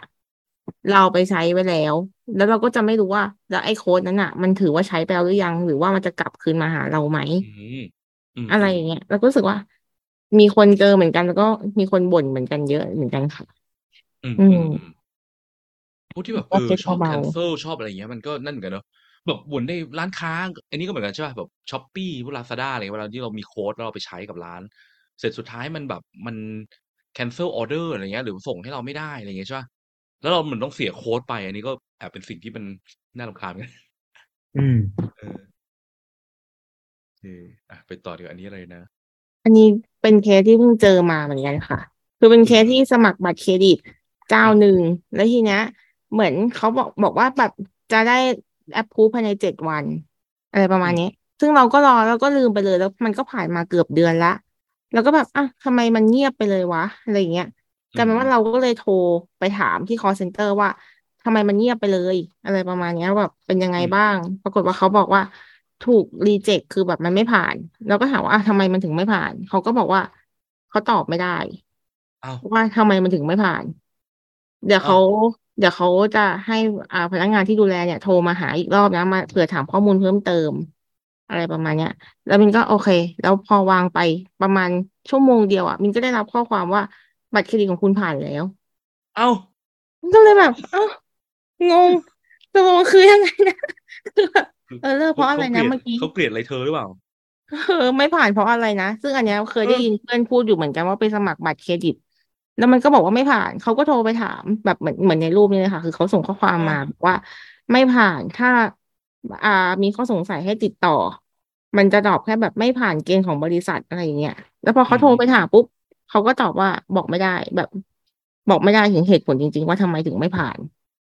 อืมก็งงจนถึงทุกวันนี้ว่าทำไมถึงไม่ผ่านวะอันนี้เออคือสิ่งสำคัญนะคืออ่า error ตรงนี้มันอาจจะอยู่จากทีม approve เนอะ ทีมที่เขาเป็น approve บัตรเครดิตอะไรเงี้ยซึ่งคนพวกนั้นน่ะต้องต้องคำนึงถึง flow ในการ feed ข้อมูลกลับมาให้ user นิดนึงด้วย ใช่ป่ะเพราะบางทีอืมหลายๆครั้งคือแบบก็ไม่ได้อยากจะแบบว่า เอ่ออะไรนะ แต่ว่าแบบหลาย ๆ คนอะพอเวลาเขาทำหน้าที่เป็นเหมือน approver เป็นอะไรเงี้ยเป็นคนตรวจเงี้ยเหมือนแบบชอบเอ่อรู้สึกดีกับการที่ตัวเองมีอำนาจอะ พอมีอำนาจปุ๊บแล้วมันเหลิงกับอำนาจอะไรเงี้ยแล้วก็แบบอุ้ยฉันจะมีสิทธิ์แต่ไม่ตัดสินใจแล้วก็แบบไม่ต้องบอกหรอกทำไมอะไรเงี้ยซึ่งมันก็ไม่ไม่ไม่ค่อยดีเท่าไหร่นะเพราะว่าสุดท้ายอืมถ้ามันตรงเนี้ยมันมีเพื่อเสิร์ฟเพื่อ service คนเนี่ยการที่บอก information เนี่ยสำคัญมากเนาะอืม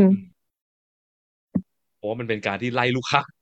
หน้าที่คือแบบเราต้องการสร้างทีมทีมเซลล์ทีมอะไรก็พยายามสร้าง lead สร้างลูกค้าใหม่แล้วนี่ก็เป็นทำหน้าที่ไล่ลูกค้ามันก็แบบอะเป็นนั่นคอนฟสิ lict กันแล้วนะบอกว่าจะโทรมาถามข้อมูลเพิ่มก็ไม่เห็นโทรมาเลย แล้วก็อืมแอปพูฟเฉย แล้วก็อ้าว อืม ไปต่อเลยก็ได้ค่ะอ่าครับ ก็ที่นี้เอออันนี้ก็จะเป็นอะอะไรที่มันเออเจ๋งอย่างหนึ่งโจใช้คาว่าจ้าบเดี๋ยวคนหาว่าแก่เออไม่น่าจะคือต้องหาว่าเก่งจะคำปัญหาอย่างหนึ่งได้เวก็ลาได้ทำพวก เอ่อด็อกิเมนต์ใช่ไหมคือเมื่อก่อนนะชอบเจอกันสมัยบ่อยๆ สมัยที่แบบยุคแบบ อินเทอร์เน็ตยังไม่เร็วมากเลยใช่ไหมก็คือการที่อ่าลืมเซฟงานใช่ไหม มีใครเคยเจอปัญหาลืมเซฟงานแล้วงานหายอะไรเงี้ยไหมครับแล้วเครื่องนู่นนี่นั่นโอ้เคยเจอเมื่อทุกก่คอนนนะเออเมื่อก่อนทีเนี้ยเออแบบว่าอ่าฟังก์ชันอย่างหนึ่งที่มันเจ๋งมากที่ที่ที่ที่มันจะช่วยอ่ากันปัญหาเหล่านี้ได้เนาะก็คือการ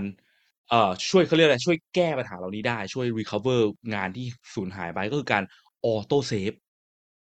ใช่ไหมเพราะว่าการที่เอ่อการที่ลืมเซฟหรือว่าทำงาน ไปแล้วไม่ลืมกด Ctrl S ทีเดียวเงี้ยงานที่ทำต่อชั่วโมงหนึ่งหายหมดเงี้ยมันก็มันก็ไม่มันก็แย่นะแบบโคตร frustrate ใช่ไหม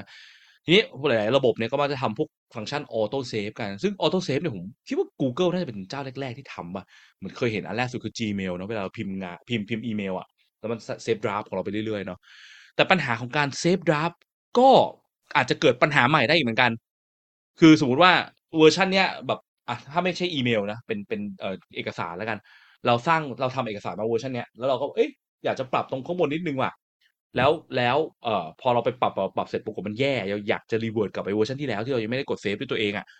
มันกลับไม่ได้เพราะว่ามัน auto save แล้วมัน save ทับไปเรื่อยๆใช่ไหมกลายเป็นสร้างปัญหาใหม่เอาเวนเวอร์ชันที่เหมือนหนึ่งหนึ่งชั่วโมงที่แล้วมันดีกว่าเนี่ยมันหายไปแล้วเพราะมันถูกออโต้เซฟ Google ก็เลยเทพยิ่งกว่านั้นก็คือ introduce ฟังก์ชัน version history ให้เรา revert เวอร์ชันได้ตามใจเลยจ้า แก้ไขเมื่อไหร่เมื่อไหร่เมื่อไหร่เมื่อไหร่คือแก้ปัญหา recover ปัญหาของ recover ปัญหาอีกทีหนึ่งคือก็มีความความโหดในการทำซึ่ง ซึ่งมันโคตรดีมากเลยนะ อันนี้คือแบอืบมว่ามินใช้บ่อยมากอันนี้ recover ที่ดีมาก และก็ทำโคตรยากมากเหมือนกันคือเดฟเดฟน่าจะด่าจะจะบอกว่าเราอยากว่าอุ้ยเอาฟังก์ชันนี้มาใส่ดีกว่าอะไรเงี้ยแล้วเออคือไม่ใช่ว่าทุกที่จะมี luxury ของการทำแบบว่าอะไรได้ extreme แบบดีขนาดนี้ แต่อย่างน้อยก็ keep in mind แล้วกันว่าอย่างน้อยอปัญหาที่ user มักจะเจอบ่อยๆคืออะไรเนาะช่วยแก้ให้ได้มากที่สุดอะอย่างน้อยมี auto save อาจจะดีกว่าไม่มีไหมอะไรเงี้ยอาจจะมี auto save แบบไม่รู้เหมือนกัน จะมีวิธีไหนใช่ไหมเออในการที่แบบให้ user แบบลดปัญหาที่ user มักจะเกิดเนี่ยแล้วก็ไม่ใช่ลดปัญหาเรียกว่าอะไรนะแก้ปัญหาเอ่อช่วยแก้ปัญหาเมื่อปัญหาเกิดแล้วให้ user อะนะเท่าที่เดฟจะทำไหว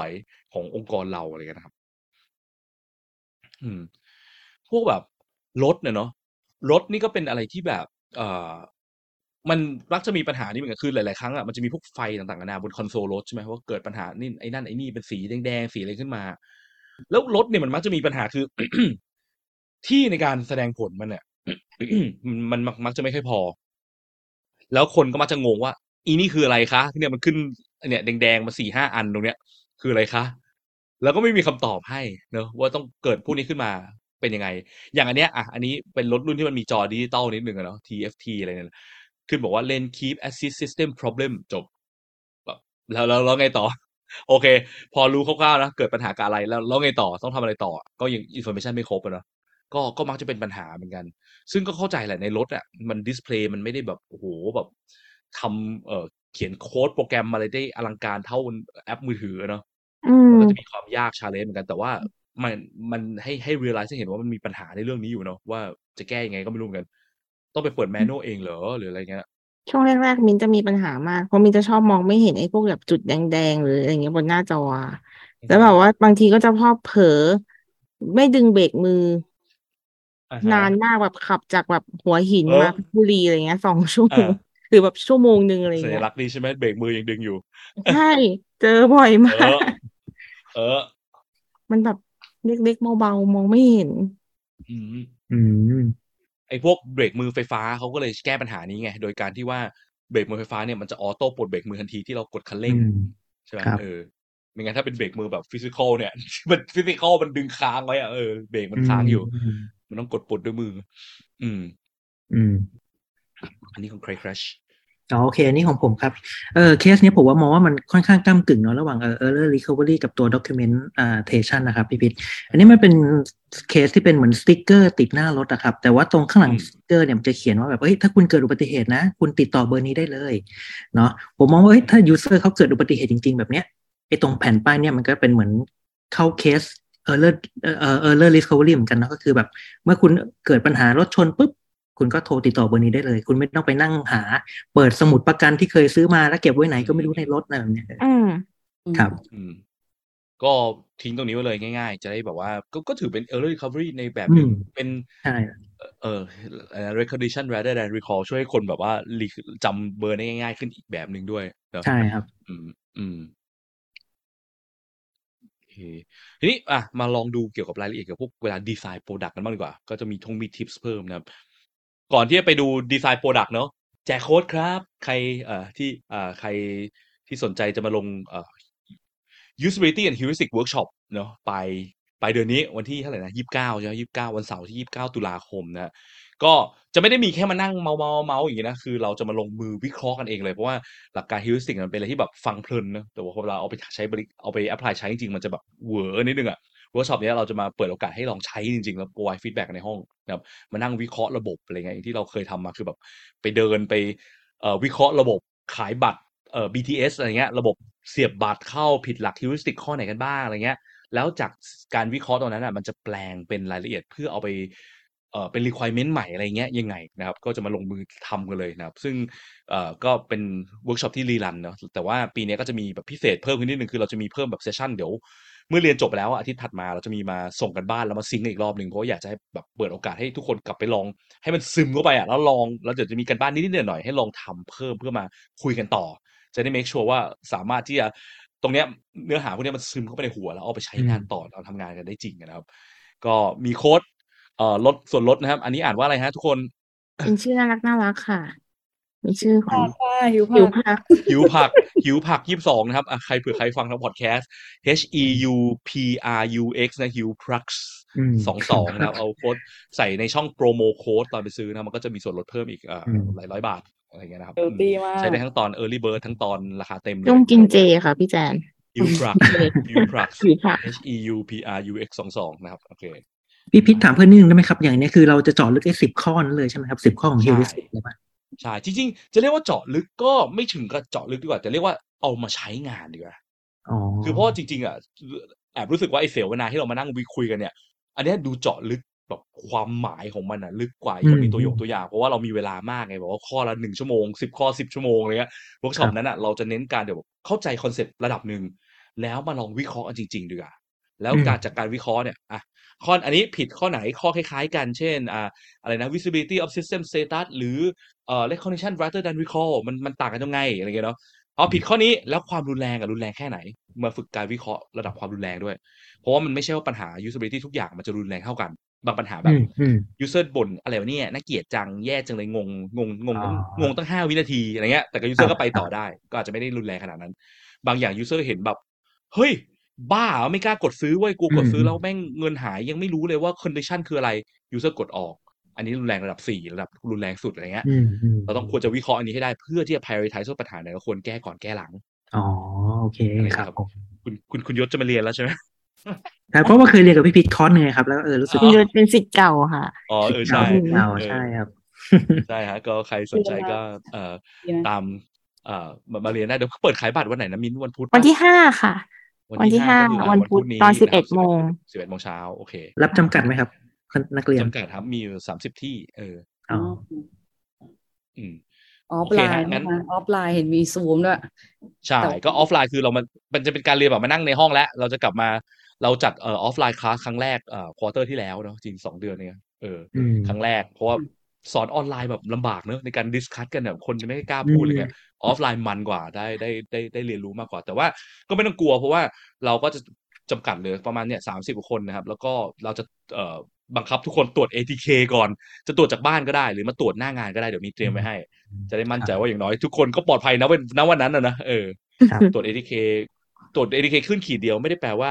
ไม่มีโควิดใช่ไหมแต่ว่าอย่างน้อยมั่นใจว่าตอนณเวลานั้นอะคนเนี้ยไม่มีเชื้อโควิดมาแพร่ให้คนอื่น แต่อาจจะฟักตัวอยู่ในตัวเขาก็ได้ไม่เป็นไร แต่สิ่งที่เราต้องการคือไม่อย่าอย่าเพิ่งมาแพร่ เราจะได้มั่นใจกันมากขึ้นครับอืมก็ราคาลองไปดูกดดูใน เอ่อในนี้ได้ครับ เอ่อ กดไปในหน้าอีเวนต์ของเพจอะครับแล้วมันจะมีตัวมีราคาเขียนอยู่ในโพสต์อยู่ในอยู่ในอีเวนต์นั้นนะครับลองไปกดดูได้มันจะมีราคา Early Bird ช่วงแรกจะเป็น Early Bird ก่อน แล้วก็จะเป็นราคาเต็มในช่วงประมาณสองอาทิตย์สุดท้ายอาทิตย์สองอาทิตย์สุดท้ายเนี่ยผมจำไม่ได้แล้วนะครับโอเค ไปต่อดีกว่าค่ะขายของขายของพอละมาก็มีหลักการคร่าวๆนะครับ อันนี้มาจากเอ่อเว็บไซต์ uxplanet.org เนาะคือ เวลาที่เรา อย่างที่บอกเนาะ error recovery มันมีรวมถึงทั้งการเขียน error message และค่าอื่นๆประกอบที่ไม่ใช่แค่การเขียน message อย่างเดียวด้วยใช่ไหมอย่างที่เมื่อกี้บอกอะไรนะ Google Map หาเส้นทางใหม่ให้ทันทีอย่างเงี้ยแก้ปัญหาให้คนได้ทันทีเลย ถ้าเรารู้ปัญหามันวิธีแก้มันควรเป็นแบบนี้อะไรเงี้ยนะแต่ตัวหลักๆ หัวใจหลักของของ error recovery หลักๆก็คือตัว error message เนี่ยแหละซึ่ง error message เนี่ยอย่างน้อยเราควรจะต้องรู้หลักการคร่าวๆนะว่า error message ที่ดีควรต้องมีองค์ประกอบสามอย่าง แต่ไม่ได้จำเป็นว่า ทุก error message ต้องมีสามอย่างนี้นะงงไหมคือบางครั้งอะ error message เราไม่สามารถบอกได้ครบสามข้อ อืมอย่างน้อยพยายามให้ทำถึงสามข้อนี้ได้จะดีมากนะครับ แต่ถ้าเกิดทำไม่ได้อย่างน้อยก็มีข้อข้อหนึ่งหรือข้อสองก็ยังโอเค ข้อสามมีไม่ได้ก็มีหนึ่งสองก็ยังโอเค แต่ว่าไม่ใช่ว่าไม่มีเลยนะอันนี้นก็จะมีปัญหาได้ เออสามข้อมีอะไรบ้าง ข้อแรกคือบอกให้คนรู้ว่าปัญหาคืออะไร เนาะอืมและสองคือ แล้วไอ้ปัญหาเนี้ยมันเกิดจากอะไรวะ พอรู้ว่าเกิดจากอะไรคนจะได้รู้คร่าวๆ อ๋อ มันเกิดอะไรขึ้น ฉันทำอะไรผิด หรือระบบมันมีปัญหาอะไรอะไรเงี้ยนะจะได้จินตนาการออกได้ แล้วสามคือวิธีแก้ไขถ้ามันมีเนอะคุณแล้วคุณควรจะทำไงเพื่อจะแก้ไขได้ เพราะวัตถุประสงค์จริงๆ ของ user ณเวลาที่เขาเจอ error เนี่ยคืออะไร คือเขาอยู่ใน flow เนาะเขาต้องการไปทำบางอย่างตอน end ตอนจุดจบของ flow เนี่ยเขาไปต่อไม่ได้ หน้าที่ของเราคือช่วยเขาไปต่อให้ได้นะครับทีเนี้ยก็อย่างตัวอย่างเนาะ เช่นอะปัญหาคืออะไรเกิดจากอะไรวิธีแก้ไขเนาะอย่างมาดู error message กันคร่าวๆเนาะอย่างอันนี้ error 404 Windows 7 error 404 error Windows 7 has encountered problem and needs to close we are sorry for the inconvenience รู้เรื่องขึ้นเยอะอะ อันนี้ข้อไหนที่ขาดหายไปบ้างฮะบอกไหมว่าวิธีแก้ไขแก้ไง ไม่ได้บอกปัญหาเกิดจากอะไรบอกไหมครับเออเลอร์สี่ศูนย์สี่ค่ะ อันนั้นไม่ใช่ไม่น่าใช่ว่าเกิดจากอันนี้นะศูนย์สี่เออเกิดจากอะไรก็ไม่บอกนะแล้วปัญหาคืออะไรรู้ไหมเออเลอร์สี่ศูนย์ Error สี่404ก็ไม่รู้อยู่ดีอะเนาะคืออันเนี้ยแม่งผิดสามข้อเลยนี่คือแย่มากโคตรแย่แบบดูไม่รู้เรื่องเลย อะไรก็ไม่รู้เนาะทีนี้อย่างมาดูอันนี้ อันนี้มันเป็นเหมือนกล่องให้แบบว่า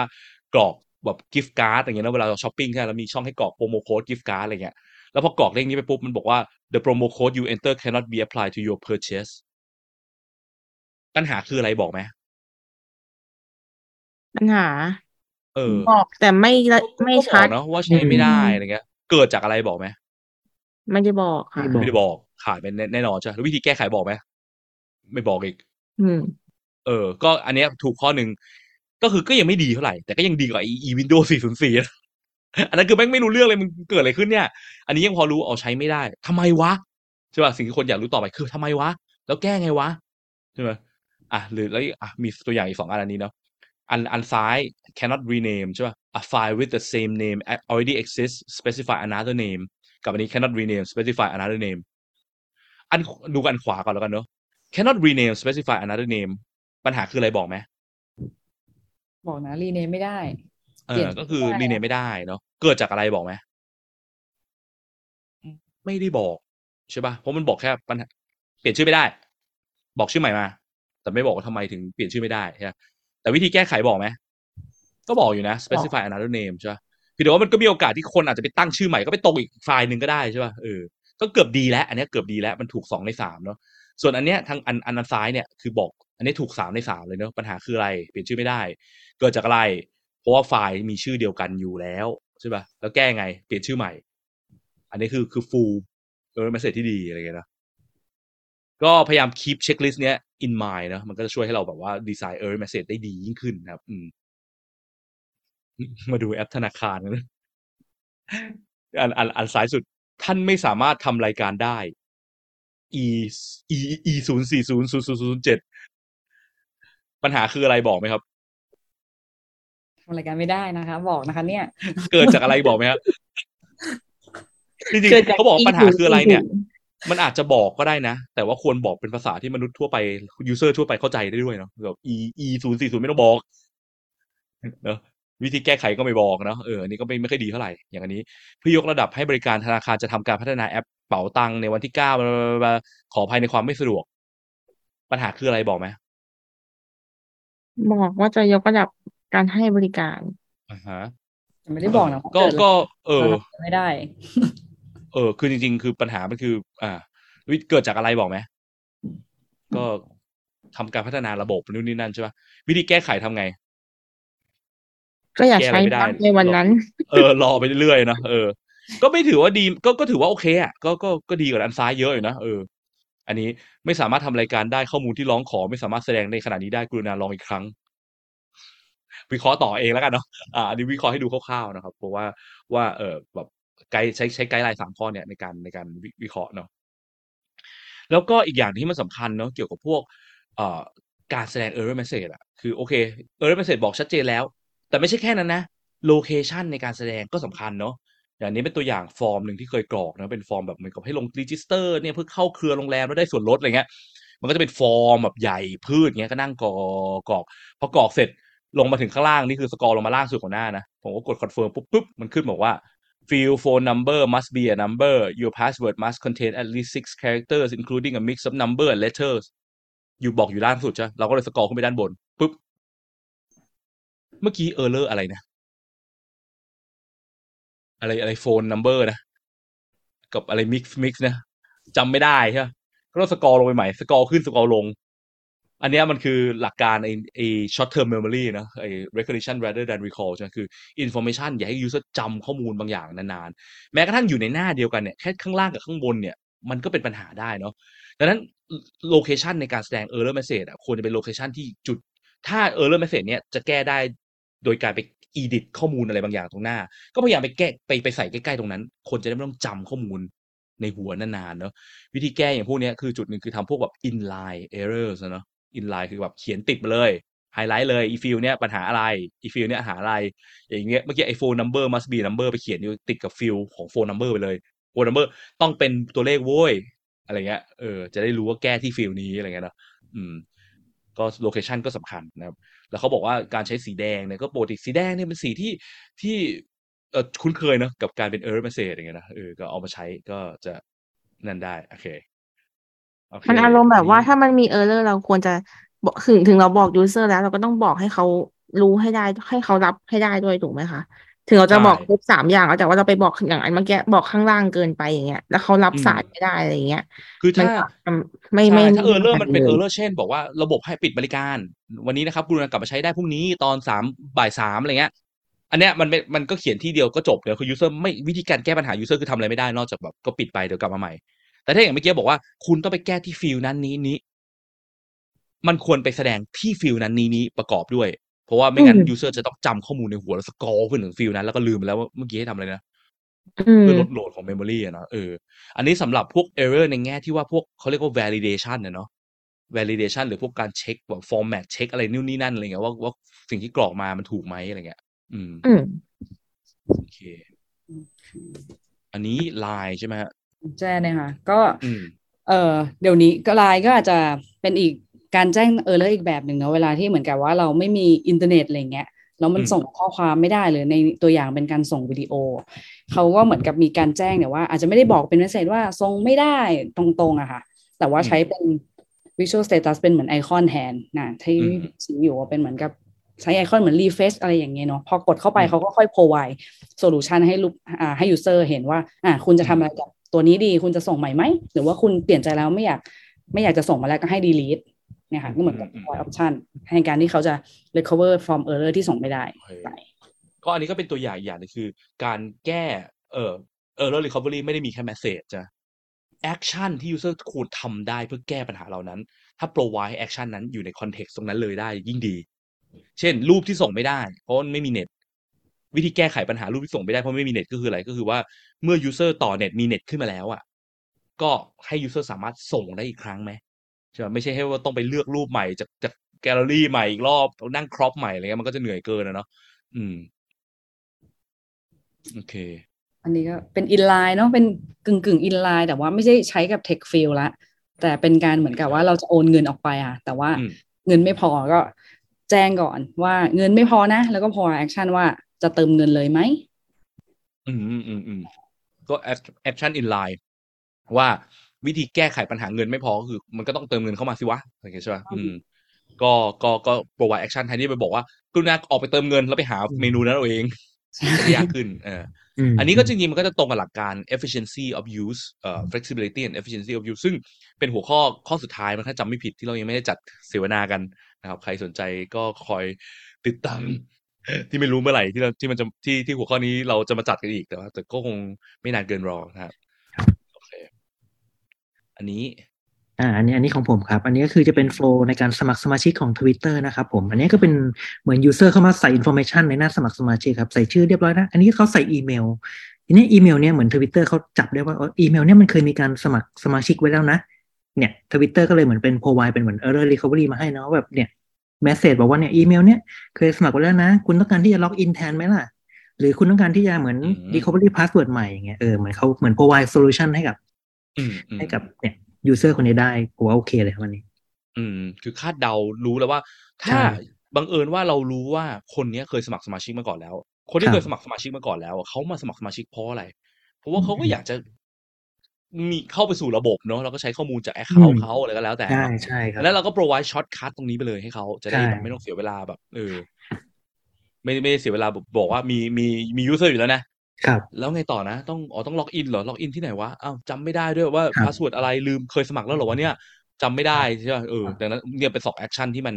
ที่มันเกี่ยวข้องกับอ่ากับกับกับสิ่งที่ user กำลังทำอยู่มากที่สุดครับก็ provide shortcut ให้เขาเลยเอออันนี้ก็ดีนะครับ โอเค ก็จะมีอีกเรื่องหนึ่งที่ที่ที่สำคัญก็คือว่าเมื่อกี้เราพูดถึงเรื่อง error message เนาะ error message ที่มันแบบ generic อะคือหลาย ๆ ครั้งระบบอะที่เรามักจะเจอกันเกี่ยวกับเรื่อง error message คือความ generic เขียนเขียน error message เดียวใช้กับทุก error ในโลกใช่ไหมซึ่งมันมักจะเป็นปัญหาที่ยุคก่อนเรามักจะเจอกันพวกแบบ IE หกอะไรเงี้ย IE เจ็ดอะไรเงี้ยที่แบบมันยุคนั้นอะพวกระบบซอฟต์แวร์ต่างก็ไม่ค่อยมามานั่ง specify error case กันอะเนาะซึ่งสิ่งที่มันเกิดคือแบบ user ก็ไม่รู้อะว่าต้องทำอะไรเกิดอะไรขึ้นเนาะขออภัยค่ะไม่สามารถทำรายการได้อะไรวะ something wrong อย่างเงี้ยเนาะเอออืมแบบคืออันเนี้ยจะเป็นสิ่งที่แบบเขียนโปรแกรมง่าย ดีไซเนอร์ไม่ต้องทำเลย dev ก็ไม่ต้องทำแบบว่าทุกทุกทุก error โชว์ message นี้ไปก่อน แต่มันจะสร้าง user experience ที่ค่อนข้างแย่มากนะครับ error case เป็นอะไรที่แบบหลาย ๆ ครั้งอะคือระบบที่แบบทีมที่ค่อนข้างใหม่หรือว่าเอ่อบริษัทที่แบบรีบปั๊ม product รีบปั๊ม flow อะ มักจะลืมเลือนเรื่องการมานั่งไล่เขียน error case เนาะเพราะว่าโฟกัสไปยังการแบบออก feature ใหม่มากกว่าไงเอา resource ไปทำ feature ใหม่ แต่สำคัญมากเลยนะควรจะต้องมีทีมที่คอยนั่งทำตรงนี้เนาะพวกทีมอะ UX writer อะไรก็ถือเป็นงานของ UX writer เหมือนกันเนาะคนที่แบบคอยเขียน message เขียนอะไรเงี้ยไม่ใช่แค่มี error บอกให้ชัดเจน แต่ก็ต้องอ่านแล้วรู้เรื่องด้วยใช่ไหมก็ต้องมีคนที่แบบเขียนได้เข้าใจง่ายชัดเจนอะไรเงี้ยประกอบด้วยเนาะไม่งั้น user ทำต่อ ไปต่อไม่ได้นี่แบบโอ้โหอย่างที่บอกเนาะจุดนี้เป็นจุดที่คน frustrate มากเจอปัญหาพวกเนี้ย อืมนะครับอะอันนี้คงมีอันนี้อันนี้พอพูดพี่พี่พูดถึงเรื่องไอ้พวก generic term หรืออะไรเงี้ย generic message ที่เขาชอบเขียนกันใช่ไหมคะ ก็นึกถึงมีมาหนึ่งที่จะเห็นกันบ่อยๆ มากๆเลยคือแบบ เขาบอกว่าถ้าหากว่าคอมเรามีปัญหาอะไรก็ตามอะ แล้วเราไม่รู้ว่าจะทำยังไง อะ ให้เรารีสตาร์ทให้เราถึงกับปิดแล้วเปิดเครื่องใหม่เดี๋ยวมันก็หายเองแหละอะไรอย่างเงี้ย อืมอย่างเงี้ย ก็เลยอยากจะลองแบบมาถามพี่ๆว่า อย่างเงี้ย ถ้าหากว่า error อย่างคอมอย่างไอ้พวกคอมเนี้ยมันน่าจะมี error ที่มันเยอะมากๆๆๆๆแบบ เราไม่อาจจะไม่สามารถเก็บมันได้หมด อืม software ก็เลยแบบว่าเออใช่ก็เลยแบบว่ามันสามารถมีเขียนได้ไหมว่าแบบ เออ แบบ gen อย่างเมื่อกี้ที่พี่พี่บอกว่า บางอันมัน generate ไปเนาะแล้วมันจะมีวิธีไหนที่มันจะว่าทำไปเออใช่อีพวกแก้แก้ปัญหาเนี้ยค่ะ แก้ปัญหาอืมว่าอืมที่มันมี error เยอะขนาดเนี้ยเราเก็บไม่หมดเนี่ยเราจะแก้ยังไงได้บ้าง พี่พี่มีไอเดียอะไรแชร์ไหมคะ ในการที่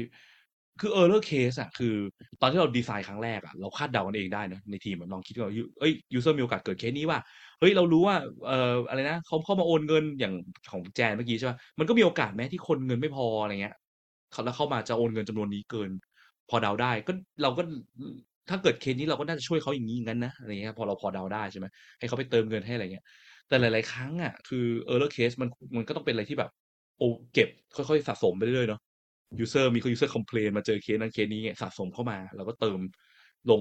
specify รายละเอียดให้ชัดเจนลงไปเพื่อช่วยคน โดยเฉพาะ error ที่คนเจอกันบ่อยๆ ด่ากันเยอะๆอย่างเงี้ยนะเออควรจะยิ่งต้องต้องต้อง provide ข้อมูลให้ชัดเจนเนาะหรือพวกระบบปิดทั้งหลายนะแบงก์ใช่ไหมแบบถ้าชอบแบบปิดปรับปรุงนู่นนี่นั่นอะไรเงี้ยปิดปรับปรุงแล้วต้องทำอะไรอะไรเงี้ยเออเออเรื่องที่บอกชัดเจน ไม่ใช่ว่ากดเข้าแอปแบงก์อยู่ดีขึ้นมา มีปัญหากรุณาลองใหม่ แล้วให้กดกดลองใหม่ไปเรื่อยๆแบบ ห้าสิบทีก็ยังลองใหม่อยู่เนี่ย ถ้าเรารู้ว่าเออเคสเนี้ยมันเกิด และเรารู้ว่าปกติจะปิดเอ่อซ่อมแซมช่วงประมาณกี่ชั่วโมงกี่ชั่วโมงเนี่ยสามารถ specify รายละเอียดลงไปได้ไหมบอกเดี๋ยวอีกถึงเวลานี้ค่อยกลับมาใหม่อะไรเงี้ยมันก็ช่วยลด frustration ให้คนรู้คาดเดาแก้ปัญหาได้ด้วยตัวเองเนาะอย่างน้อยไปต่อไม่ได้เต็มที่แต่ก็ยังไม่ต้องมานั่งรอแบบลดความเพนของคนลงได้อืมอืมสะสมพวกนี้ไปเรื่อยๆอะไรเงี้ย แล้วก็ค่อยๆเอ่อ revise error message ในระบบเราอยู่เรื่อย อืม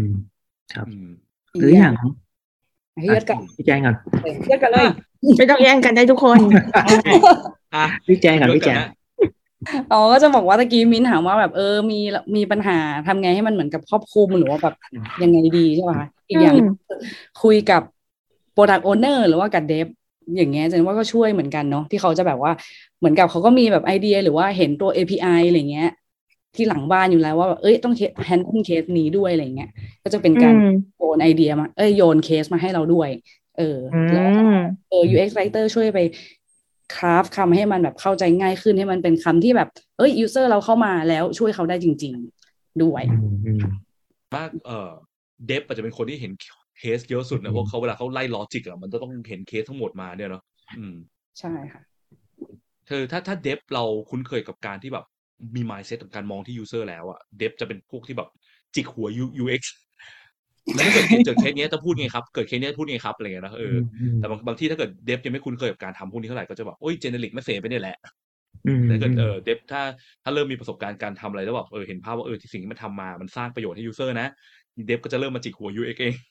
เพิ่มเติมนะคไปรับเลยอืมแล้วของพี่ยศเป็นอะสิ่งที่คะดีนะเมื่อกี้ที่พี่ยศจะพูดใช่จริงๆก็คล้ายๆอย่างที่พี่พิษ แชร์เลยครับ ก็คืออย่างเคสผมเนี่ยคือเป็นเคสที่แบบก็คือต้องนั่งคุยกับทาง BA กับทาง dev เลยเนาะว่าแบบมันจะมี error อะไรเกิดขึ้นบ้าง อย่างสมมติ error ที่มันเกิดจาก user โดยตรงเนี่ยก็ไม่ค่อยหนักใจนะ เราก็สามารถ provide พวกแบบ error recovery ได้แบบตรงจุด แต่มันจะมีบาง error ที่มันแบบเกิดจากระบบแบบไปยิง API ตัวนี้มาไม่ได้นู่นนี่นั่นอะไรพวกเนี้ยไอ้พวกเนี้ยมันก็อาจจะต้องโชว์เป็นเหมือนไอ้ตัวเป็นเหมือน generic error ไปอะเนาะแต่ว่า action ต่อจากนั้นนะก็คือแบบเฮ้ยมันสามารถมี action อะไรที่สามารถมา recovery ให้ user สามารถผ่าน flow ไปได้หรือเปล่า เช่นแบบกด retry ให้มันไปยิง API ใหม่ไหมอะไรแบบเนี้ยอืมอืมอืมหรือแบบกลับหน้าหลัก หรือแบบเอ้ยถ้าเกิดเรื่องนี้ต้องกลับหน้าหลักเท่านั้นอะไรแบบเนี้ยครับ ก็คือเป็น act- ระเป็นระวังในการมันจะสมมุติว่าปัญหาหลังบ้านเนี่ย ระวังการใช้คำแบบว่าใช่สายเดฟใช่เนาะใช่ครับ API error occur please อะไรเนี่ยใช่กดใช่กดนี้เพื่อให้ activate API อะไรเงี้ยก็ระวังอย่าใช้ user จะแบบพูดเลยว่า missing ซิม parameter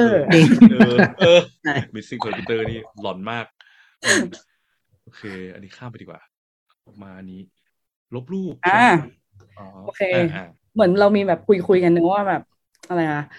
เอ่อ error prevention กับ error recovery ก็เลยนึกถึงตัวอย่างอันนี้ ว่าแบบเออไอตอนที่เราเหมือนกับ ลบรูปอะไรเงี้ยเหมือนกับว่าเนี่ยอย่างเคสแจนของจริงเลยว่า เหมือนกับเซฟ ภาพโคมไฟมากำลังจะแบบอยากจะไปซื้อโคมไฟอย่างเงี้ย แล้วก็มีวันที่เราเหมือนกับเคลียร์รูปด้วยค่ะ ก็ลบลบลบไปเพลินๆเงี้ยทีเนี้ยเราก็เหมือนกับมือลั่นเนื้อกดด้วยความที่มันแบบชินมืออะเราก็กดไปโอเค ถึงแม้มันจะมี error prevention ขึ้นมาถามเลยว่าเฮ้ยต้องการจะลบรูปนี้ออกไปจริง ๆ ใช่ไหมอะไรเงี้ยเราก็เออกดไปเลยเพลินๆอะไรเงี้ยเพลินๆเสร็จปุ๊บอ้าวเพิ่งมารู้ตัวว่าเฮ้ยไม่ได้ว่ะรูปเมื่อกี้มันจะต้องเรายังต้องใช้อะอืม มันก็ยังมีเวให้เรากลับไป error อ่า recover จาก error ได้ ตัวแบบอืมพวก recycle bin recycle bin นี่ก็เป็นหลักการของการทำ error recovery เหมือนกันเนอะเพราะว่าคิดว่าอืมคนทั่วไปโอกาสลบรูปของผิดลบแบบ permanent เนี่ย สูงดังนั้นใช่เวลาลบทุกครั้ง default คือการมีที่ให้เก็บเก็บไว้ก่อน ยังไม่ลบออกมาใช่ทีเดียวร้อยเปอร์เซ็นต์นะเนาะเออใช่ค่ะ ไม่งั้นมันหายไปเลยเนาะเราก็ยังแบบอืมเข้าไปที่ถังขยะ recycle bin ได้แล้วก็ recover ขึ้นมาได้อืมพวกฟังก์ชันอืม undo ทั้งหลายอะก็ก็เป็นสิ่งที่ช่วยในเรื่อง error recovery เหมือนกันเนาะ อย่างแม้กระทั่ง Gmail เงี้ยมันเคยมันก็มี introduce ฟังก์ชันนี้มาเหมือนกันคืออ่าให้ undo message ที่เพิ่งส่งไปอะมีใครเคยกดส่งอีเมลผิดไหมฮะ เช่นแบบกดไป เอ้ย ลืมไอ้นั่น เอ้ย ลืม attach file เฮ้ย ใส่ชื่อผิดอะไรเงี้ย เกิดเป็นเรื่องปกติมากเลยเนาะแล้วพอเวลาอีเมลนี่เป็นอะไรที่มันออกไปแล้วเนี่ยมันกลับมาไม่ได้เนาะเขาก็เลยเออฉลาดนิดนึงก็เลย introduce พวก feature แบบ อันนี้ไม่แน่ใจต้องไปกดเออแบบว่า turn on เองหรือเปล่านะ มันจะมีการประมาณว่าเวลาส่งส่งอีเมลไปปุ๊บอะมันจะยังไม่ส่งจริง มันจะประมาณ delay ประมาณห้าวิสิบวิอะแล้วช่วงเนี้ยมันจะมีคำว่า undo โผล่ขึ้นมา เราสามารถ undo การส่งได้ อืมเออเพื่อ make เพราะคนมันชอบรู้ตัวกันเมื่อเวลาที่โมเมนต์ที่กดเซนเนี่ยแหละเอ้ยลืมใช่ใช่ใช่ไหมเออใช่ก็ก็ก็ก็เป็นสิ่งที่เออดีนะครับอืม อันนี้ อ๋อ อันนี้ Dropbox ครับ Dropbox คือ error ของ Dropbox เนี่ยมันน่ารักดีเลยเอามาแชร์เนาะ ก็คือ Dropbox มันเป็นเหมือนเป็นเป็น product ที่เอาไว้ user เอามาไฟล์เอามาฝากในในเว็บไซต์เขานะครับ ทีเนี้ย Dropbox เขาเหมือนเป็นเซิร์ฟเวอร์ down ขึ้นมาครับ นี่เขามีโชว์ error ขึ้นมาเนาะ ใน error เขาบอกประมาณว่าเนี่ยมันมีบางอย่างผิดพลาดนั่นแหละ something went wrong but don't worry your files are still safe and the Dropboxers have been notified ที่ที่จะมาแชร์นี่คือเหมือน Dropbox เขาเขาเหมือนค่อนข้างไม่ตรงกับกฎที่เหมือน ที่พี่พิษเหมือนแชร์ไว้เนาะแบบเฮ้ยปัญหาเกิดจากอะไรเนี่ยเขาก็ไม่ได้บอกนะเพราะเขากำลังรู้แล้วว่ามันมีปัญหาอยู่แต่เขาก็ไม่รู้ว่าเกิดจากอะไรนะครับ ก็ไม่ได้บอกวิธีแก้ไขด้วยนะ แต่เขาแค่บอกว่าเฮ้ยไฟล์ของคุณเนี่ยอยู่กับเราแล้วยังปลอดภัยดีนะเออเนี่ยเป็นสิ่งที่น่าสนใจมันมันทำให้ message อย่างเงี้ยมันทำให้ user ไม่รู้สึก panic อืมอืมอย่าง user บางคนเขาฝากไฟล์ไว้ในด r อ p บ็อกใช่ไหมครับเวลาเขาเข้ามาเจอหน้าเนี่ยแล้วมันเห็นว่าเฮ้ยเจอ error ว่ะบางคนเขาอาจจะเอ้ยแล้วไฟล์เราที่เราฝากไว้มันจะเป็นอะไรไหมวะอ่าฮะเพราะว่าอันเนี้ยมันเหมือนเป็น sys- มันเออเรื่องของ system เนาะ ใช่ครับใช่ที่จริงๆ user อะทำอะไรไม่ได้ ใช่ อันนี้กลับกันจากเมื่อกี้เออเคสเมื่อกี้ที่เราพูดมาคือ เมื่อเกิดปัญหาบางอย่างใช่ป่ะ user ต้องทำอะไรเพื่อไปต่อได้ครับในกรณีเนี้ยแกไม่ต้องทำอะไรแกนั่งอยู่เฉยๆเพราะว่าอืมระบบมันมีปัญหาของมันเองแก้อะเนาะเออซึ่งการใช้ message เพื่อ ensure user นะว่า เอ้ย ก็ไม่ได้มีอะไรเกิดขึ้นนะ ก็จะช่วยแบบอะไรนะ comfort user ในแง่ emotional อืมนะครับสนี้มันเป็นเคสที่แบบว่า เออ ก็ เรียกว่าอะไรนะ คือ คือ user ไม่ต้องทำอะไรอยู่แล้วนั่งเฉยๆอืมแต่ว่าแค่ relax อย่าอย่า panic แค่เนี้ยพอแล้วใช่เออใช่ก็ก็ถือเป็น message ที่ดี เพราะว่าเคสมันคือมันมัน user ไม่ต้องทำอะไรไงเออใช่ครับอืมอืมแล้วก็มีการอย่ใช้รูปอย่ใช้มาแบบ visual something went wrong อะไรนะ parameter missing x แปดใช่สามหกเจ็ดห้าอะไรอันนั้นจะแบบเอออืม โอเค แล้วก็พวกนี้ พวกนี้ก็จะเออมันก็จะมีอย่างหนึ่งที่เรามักจะเห็นกันบ่อยๆเนาะว่า ใส่การ์ตูนน่ารักน่ารักคุกกิ้อืมเข้าไปเวลาที่มันมีเคสเช่นแบบ 404 not found เนี่ยอันนี้เจอกันบ่อยๆเนาะ404 404 คืออะไรฮะ เวลาเข้าเว็บไซต์ ไม่มีหน้านั้นแล้วเออหายไปหน้านั้นมันไม่อยู่แล้วอะไรเงี้ยเนอะมันมันไม่มีข้อมูลอะไรเงี้ยใช่ปะหรืออย่างอะมีเคสหนึ่งคืออะของ Twitter เนี่ยบอกว่า Tw- Twitter is over capacity คือประมาณว่า load เซิร์ฟเวอร์มัน load load หนักอะเอออืมรูปก็น่ารัก อันนี้ก็แบบเป็นตอนนั้นก็คนก็แชร์กันเยอะที่มัน น่ารักนกกำลังแบกปลาวาฬอะไรเงี้ยบอกว่ารับอืมโหลดหนักอะไรเงี้ยรอแป๊บนึงนะเออคือพวกเนี้ยเอ่อหลาย ๆ ครั้งกับคนอะก็จะไปโฟกัสตรงนี้เยอะนะสาย UI อะอุ้ยน่ารักสวยเราต้องมาคิดไอเดียที่มันกุ๊กกี้กุ๊กกี้อะไรเงี้ยแต่จริง ๆ แล้วอะถ้าเราวิเคราะห์ดูจริง ๆ อะตามหลักการนะ Error Recovery นะ Error Recovery มีเพื่อเมื่อเกิดปัญหาแล้ว user ต้องการทำอะไรอยู่เนี่ยมีวิธีช่วยให้เขาไปต่อในจุดนั้นได้ไหมเนาะเออ คือเราก็ต้องบอกให้ user รู้ให้เข้าใจให้ได้ว่า ปัญหามันคืออะไร แล้วพี่จะแก้ไขอะทำยังไง แต่สังเกตเห็นว่าอีอีพวกดีไซน์พวกเนี้ยมันไม่บอกเลยเนาะปัญหาคืออะไรแค่บอก404มันเป็นโค้ดอีก แล้วก็ไม่ได้บอกด้วยให้แก้ไขยังไง อืมเนี่ยเพจนี้โดนขโมยไปแล้วโดย UF UFO เงี้ยแบบอะไรวะแต่แต่มันก็ยังเป็นเมสเซจที่โอเค เพราะอะไร เพราะว่า เอ่อ404 มันมักจะเป็นของที่คนส่วนมากรู้รู้เรื่องกันอยู่แล้วเนาะอืมไม่รู้ว่าคนแบบว่ารุ่นรุ่นใหม่ๆ หรือป้ายยายๆเขารู้กันไหม404 คืออะไร แต่ถ้าคนแบบว่าวัยๆพวกเราเนี่ยก็น่าจะรู้นะ404มันคือหน้านี้ไม่มีโว้ยวิธีแก้ไขคือทำไง ก็ไปเข้าหน้าอื่นอะไรเงี้ย หรือแบ็กกลับไปอืมใช่ป่ะคือมันก็เลยมันเป็นสิ่งที่คนรู้กันอยู่แล้วว่าดังนั้นมันก็เลยโอเคที่ไม่ต้องเป็นต้องบอกข้อมูลครบขนาดนั้นก็ได้ แล้วพอมันมันไม่ต้องบอกข้อมูลครบปุ๊บมันก็มีเหลือสเปซเยอะไงอยากไปเล่นอะไรก็เล่นใช่ไหมอยากแต่งอะไรสวยก็ได้ แต่ว่าสังเกตเห็นว่าความสวยความน่ารักอะไรเงี้ย มาหลังจากความเข้าใจเรื่องเยอะเออร์เลอร์และช่วยให้ user ไปต่อได้นะ ถ้ามาเป็นเคสแบบอะไรเงี้ย เช่นเออเซิร์ฟเวอร์เอ่ออะไรนะจะโอนเงินแบงก์แล้วเซิร์ฟเวอร์แบงก์มีปัญหาหรืออะไรบางอย่างเงี้ยแล้วก็ต้องให้เรารอประมาณสิบวินาทีอะไรเงี้ย จะมาขึ้นประวานลอย เอออะไรนะแบบว่าพารามิเตอร์ missing แล้วประวานลอยไม่ได้เพราะคนจะแบบเชเชี่ยแล้วไงต่อกูกูจะโอนเงินโว้ยใช่ป่ะคือ อันนั้นมันเป็นเคสประหลาดที่คนทั่วไปไม่รู้ไงว่าคืออะไรดังนั้นมันจะแตกต่างจากไอ้404 นี้นะครับ โอเค อะส่วนสุดท้ายแล้วก็มันก็จะมีเรื่องอะเราพูดมาตลอดนะ error recovery error prevention ใช่ไหมแต่จริงๆก็จะมี heuristic ข้ออื่นที่มันแบบคาบเกี่ยวอีกของตัวไอ้ error recovery ข้อนี้เนาะคือมาดูความแตกต่างกันเล็กๆน้อยๆเพิ่มเติมแล้วกัน ก็อย่างที่เล่าไปเนาะ error prevention คือสิ่งที่เกิดก่อนเนาะเราคาดเดาว่า user จะทำอะไรผิด ก็หาวิธีกันส่วน error recovery คือเมื่อเกิด error แล้วช่วย user แก้เนาะ กันกับแก้นะเราคือมันจะเคยได้ยินคำว่า กันไว้ดีกว่าแก้ใช่ไหมอืมกันคือ prevent แก้คือ recovery แต่กันไว้ดีกว่าแก้ ไม่ได้แปลว่าให้ทำแต่กันนะ ต้องทำทั้งกันทั้งแก้นะเพียงแต่ว่ากันน่ะมักจะเอ่อโฟถ้าจะสมมติเรามี effort ร้อยเปอร์เซ็นต์น่ะอยากโฟกัสเรื่องกันมากกว่าแก้ก็ดีอืมเพราะกันอย่างน้อยไม่เกิด error เลยก็ดีกว่ากับเกิด error แล้ว เราเราค่อยมาอืมแก้ปัญหาใช่ไหมเพียงแต่ว่ามันไม่ได้เอ่อ หลายๆครั้งหลายๆอย่าง error หลายๆอย่าง มันไม่ได้แบบสามารถกันได้ขนาดนั้นร้อยเปอร์เซ็นต์น่ะสุดท้ายมันก็ต้องมี error เกิดดังนั้นเราพยายามคำนึงถึงการแก้ปัญหา user เรื่อยๆอยู่ตลอดนะครับอืมมีอันนี้ใช่ไหมอันนี้มีตัวอย่างใช่ไหมของของใครนะของอ๋อใช่ครับของผมครับเออก็คือไอ้การวิดีโอแก้ของพี่พีทเนี่ยผมว่าไอ้ตัวอย่างเนี่ยมันค่อนข้างชัดดีครับ ในการตั้งพาสเวิร์ดนะครับ บางอย่างบางบางโปรดักต์เนี่ย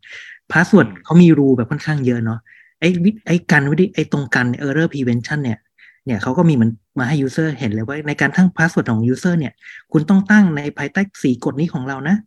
แล้วปัจจุบันคุณตั้งผ่านแล้วกดข้อไหนบ้างอย่างเงี้ยอย่างสี่ข้อเนี่ยครับเนาะอันนี้จะเป็นกันเนาะกันไว้ เพื่อ user ก็จะไม่ก็จะรู้แล้ว โอเค ตอนนี้ฉันตั้งผ่านครบละสี่อันก็จะไม่ก็จะไม่เกิด error ขึ้นนะครับ ในกรณีแก้เนี่ยครับจะเป็นของ Google นะครับ error reco- recovery นะครับ ก็คือเนี่ยฝั่งขวามือเนาะสมมติ user ตั้งไปแล้วถ้ามันผิดเนี่ยปุ๊บ มันก็จะมีเป็น inline error แสดงขึ้นมาแล้วาโอเค password คุณผิดนะ คุณควรตั้งให้มัน mix ระหว่างตัวอักษร ตัวเลขแล้วก็สัญลักษณ์อย่างเงี้ยครับ อืม ซึ่งก็การกันมันก็จะมีหลากหลายแบบนะนอกจากใช่ที่ใช่เรามีใช่ไหมเจ็บบางบางอย่างเช่นอะฟอร์มการกรอก OTP อย่างเงี้ยสมมติเรารู้ว่า OTP มันเป็นตัวเลขล้วนใช่ไหมการที่แบบครับเราบางทีแบบเขาเปลี่ยนคีย์บอร์ดให้สมมติเรากดที่ text อันเนี้ยกรอกช่องกรอก OTP เขาเปลี่ยนเป็นแบบ numpad ล้วนอืมๆ อันนี้ก็คือ error prevention เหมือนกันนะครับ เพราะว่าเรารู้ว่า OTP มันเป็นตัวเลขล้วนไง เราจะโชว์ keypad ที่มันมีตัวอักษรทำไมใช่ไหมก็กันให้คนพิมพ์ได้แต่ตัวเลขอะไรเงี้ย ก็เป็นการกันเหมือนกัน ครับ ส่วนการแก้คือหลังจากถ้าเขาเขากรอกผิดแล้ว หรือเขากรอกไม่ตรงฟอร์แมตเรามีการโชว์ยังไงบ้างนะครับ อืม แล้วก็อีกอย่างหนึ่งที่อยากจะย้ำนิดนึงคือว่าสังเกตคาว่า errors ของ prevention กับ recovery เนี่ยคาว่า error มันไม่เหมือนกันสัทีเดียวนะ คือ error prevention เนี่ย หลักๆเขาว่า error ตรงนี้เราพูดถึง user error สิ่งที่ user ทำเพราะว่าการกันรับ input user ให้มันอยู่ในสโคปที่มันเป็นไปได้ถูกต้องเนาะให้มากที่สุด นี่คือ user ทำแล้ว error เช่น เลือกวันผิดมือกดปุ่มผิดอะไรเงี้ยนะเออ เข้าใจคำถามผิดอ่านผิดอะไรเงี้ยกรอกข้อมูลผิดช่องอะไรเงี้ยพวกนี้คือ user ทำส่วน error recovery เนี่ยมันคือสิ่งที่ user เผลอทำเอง บวกกับ system error เหมือนกัน เช่นที่เมื่อกี้เราคุยกัน เช่นกรณีที่แบบระบบปิดปรับปรุงใช่ไหมปิดรัน maintenance ชั่วคราวอะไรเงี้ย อันนี้เกิดจากเอ่อ system user ไม่ได้ทำอะไรเลย เมื่อ user เขามาเจอปัญหานี้ปุ๊บอะมาถึงร้านหรือว่าอะไรนะเมื่อกี้ไปซื้อยาที่ร้านแล้วป้า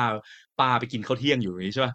ตัว user ไม่ได้ทำอะไรผิด คือบังเอิญว่า system มันมีการเอ่อ maintenance อยู่ป้าเป็น maintenance ตัวเองอยู่นะครับอืมก็เอ่อ error recovery อะมีการรวมถึง system error การแสดง message บอกเมื่อ system มีปัญหาด้วยนะครับ อันนี้ก็ keep in mind เนาะแบบมีคนถามเหมือนกันว่าเอ้แล้ว error prevention เนี่ยในแง่ system มันมีป่ะการปัญหาในแง่ system โดยใช้หลักการ error prevent ไงแต่ก่อนเนี่ยการอย่าให้เกิดปัญหา จริงๆ ถ้าเราลองวิเคราะห์ดูจริงๆอะ error prevention ในแง่ system มันก็มีนะ แต่คนที่ดูตรงนั้นอะมันจะไม่ใช่ UX จะเป็นคนแบบอืม dev อะไรเงี้ยนะเช่นการเขียนโค้ดแบบไหนที่มันช่วยให้โหลดมัน run ได้ smooth ที่สุด เกิดโอกาสที่เซิร์ฟเวอร์พังน้อยที่สุดอะไรเงี้ยมันเพราะว่า error prevent มันคือเกิดก่อนที่ error จะเกิดจริงป่ะดังนั้น user ไม่ได้ยุ่งเกี่ยวตรงนั้นเลย มันทำงานอยู่หลังบ้านแล้ว user ยังยังไม่เจอปัญหานั้น ดังนั้น UX เลยไม่ต้องเข้ามาเกี่ยวเท่าไหร่คนทำงานเป็นคนที่ดูตรงนั้นเป็น IT เป็น dev ไปสายเทคนิคส่วน error recovery มันคือกรณีที่เกิดปัญหาใส่หน้า user แล้วอะ UX ต้องเข้ามาช่วยดูด้วย เพราะว่าช่วยบอก message ที่คนเข้าใจได้ง่าย ถูกต้องรู้ว่าแก้ยังไงใช่ปะดังนั้นมันก็เลยเหมือนกับว่า U- system error เนี่ยมันเลยส่งส่งผลส่ง impact สำหรับ UX ในแง่ error recovery ด้วย ส่วนในแง่ error prevention เอ่อ UX ไม่ได้ดูเท่าไหร่ เพราะว่ามันมันยังไม่ได้เกิดใส่ user ไงงงไหมอืมโอเคนะก็ขอสรุปไอ้ตรงนี้เล็กน้อยแล้วกันเนอะก็ อะจากที่คุยมาทั้งหมดใช่ไหมกันไว้ดีกว่าแก้ แต่การช่วยยูเซอร์แก้ก็สำคัญนะ บางที่อะบางคนอะ เคยเจอเหมือนกันนะคือ คิดแค่ว่า กันหรือแก้อย่างใดอย่างหนึ่งอะเช่นแบบโอ้ย user มีโอกาสกรอกเลขผิดเหรอก็อะอะทำกล่องให้ user กรอกเลขถูก จบ แต่ว่าจริงๆมันก็มีโอกาสที่กรอกถูกแต่เป็นเลขอย่างอื่นเช่นเมื่อกี้เคสของแจนใช่ไหมกรอกเกินจำนวนเงินกรอกนั่นกรอกนี่อะไรเงี้ย หรือว่าเอ่อไปโอนเงินช่วงที่มีระบบมีปัญหานู่นนนั่นอะไรเงี้ยต้องคิดถึงพวกเนี้ยเผื่อไว้แล้วบอก user ให้ชัดเจนอยู่เรื่อยๆทุก stage เนาะให้มากที่สุดเท่าที่เราจะทำไหวเนาะอืมทั้งการทั้งแก้สำคัญทั้งคู่ ไม่ใช่ว่าให้เลือกทำอย่างใดอย่างหนึ่งนะต้องทำทั้งคู่นะครับเพราะมันเป็นกฎสองข้อของ heuristic แล้วคำนึงถึงความชัดเจนนะข้อมูลที่บอก user ไอ้กฎสามข้ออะไรเมื่อกี้ที่บอกนะคือก็ไม่ต้องคิดอะไรมากคิดแค่ว่า เราที่เราบอก user ชัดเจนพออย่าง user งงป่ะหรือ user อยากรู้อะไรเพิ่มป่ะเอออืมถ้ามัน user แบบงงว่าทำไมวะทำไมฉันแบบกรอกกิฟกิฟแบบไอ้กรอกโปรโมโค้ดไปบอกว่าใช้ไม่ได้ จบ ถ้า user หรือตัวเราเองก็มักจะถามว่าแล้วทำไมใช้ไม่ได้วะทำไมใช้ไม่ได้วะใช่ไหมตอบคำถามนั้นให้ user หน่อยได้ไหมทำไมใช้ไม่ได้ เกิดจากอะไรอืมอะไรเงี้ยนะค่ะ เพื่อให้ user หลุดจาก error ที่เจอแล้วไปต่อใน flow ที่ทำอยู่ให้ได้ หรือถ้าไปไม่ได้อย่างน้อยก็ลด frustration นะลดความเครียดความหงุดหงิดของ user ลงนะครับ แล้วก็ generic เอ่อ error message เนาะให้ generic น้อยที่สุดให้เป็นไปได้ เพราะว่า generic มันไม่บอกอะไร user ไง รู้ว่าบอกว่า system error อะไรเงี้ย something went wrong ไม่พอควรจะบอกด้วยอะไรทำให้ something went wrong เกิดจากอะไร แก้ยังไงเนาะลงพยายามทำให้มัน specific ให้มากที่สุด แล้วก็โดยโดยการเรียนรู้เก็บเคสไปเรื่อยเนาะแบบว่า อะถ้ามันมี user บ่นเข้ามาเรื่องนี้บ้างว่าอย่างเงี้ยเออเราเรียนรู้ craft message ใหม่แปะเข้าไปให้ user หน่อยได้ไหมนะครับแล้วก็ error recovery เนี่ยก็อาจจะรวมเทคนิคที่มากกว่าแค่ message เนาะแค่มากกว่า error message เช่นอะที่ทำที่ทุกคนโชว์มาใช่ไหมลิงก์พิเศษอะเออพัสคุณตั้งเคยเคยสมัครสมาชิกกับเราไว้แล้ว มีลิงก์ไปล็อกอินเลย หรือลิงก์ไป recover password อะไรเงี้ยเนาะหรือว่าอะ Google Map reroute เส้นทางให้เวลาขับเลยอะไรเงี้ยเนาะทำให้เลยอัตโนมัติอะไรเงี้ยไม่ไม่ไม่จำเป็นต้องทำแค่ error message ทำมากกว่า error message ก็ได้ แต่ต้อง make sense นะครับไม่ใช่ว่าทำอยากทำมากซะจนแบบมันสร้างปัญหาให้ user เพิ่มก็ไม่ได้นะโออืเคมโอเค ก็จบวันนี้ด้วยกันอะไรนะเอ่อเอ่อใช้เวลามากไปอีกครึ่งชั่วโมงนะครับ ก็โอเค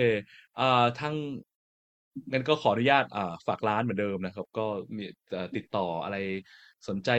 อะไรนะ ให้ทางเราพักซุสไปช่วยเหลือเรื่องเกี่ยวกับการสร้าง product ทำ usability test วิเคราะห์ usability อะไรต่างๆนานาก็ติดต่อที่เพจพักซุสได้ฮะหรือว่าเอ่ออีเมลมาก็ได้ hello พักซุสนะครับ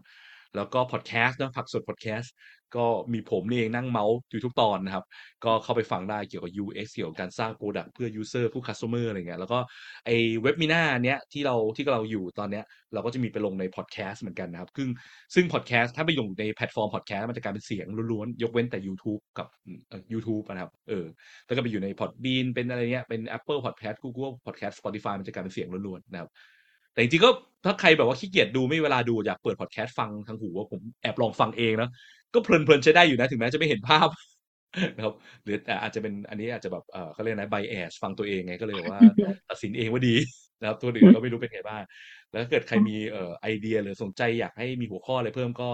submit เข้ามาได้ครับ ว่าอยากจะฟังเรื่องอะไรเพิ่มแม้เป็นพอดแคสต์หรือเป็นเว็บมีหน้านี้ก็ได้นะ อยากแบบมาฟังหัวข้ออะไรเพิ่มเติมอยากให้เชิญ speaker ในแนวไหนอะไรเงี้ยนะครับอืม พิมพ์โอเคทิ้งไว้นะคในรับนี้ก็ได้ค่ะ เดี๋ยวแอดมินเราจะอ่านแอดมินเรา active มากค่ะ ครับ โอเค แล้วทางทางคุณแจนทางคุณยศเอ่อฝากร้านเลยไหมฮะฝาก product ฝากฝากเอ่อหรือหาคนหาอะไรเข้าทีมอะไรอย่างเงี้ยไหมฝากเพจได้นะคะพี่แดนฝาฝากกเพเพจจเนื้อฝาก product ก่อนละกันค่ะอ่านะครับคุณแจนเดี๋ยวฝาก product ค่ะ Dolfin นะคะแอป Dolfin ก็สแกนจ่ายพร้อมเพย์ได้ แล้วก็สามารถแชร์กันจ่ายกับเพื่อนได้ด้วยเนาะมก็ลองไปใช้กันดูนะคะ แล้วก็ feedback ได้อืม คุณแจนเป็นเหมือนว่าเป็น UX คนแรกของทีม Dolfin เลยใช่ไหมใช่ค่ะเป็นระดับตัวแม่แห่ง Dolfin นะฮะอืมโอ้ยแล้วมีอย่างอื่นต้องฝากอีกไหมคะพี่แดนอืมประมาณนี้แล้วกันนะคะอ๋อได้โอเคนะคะ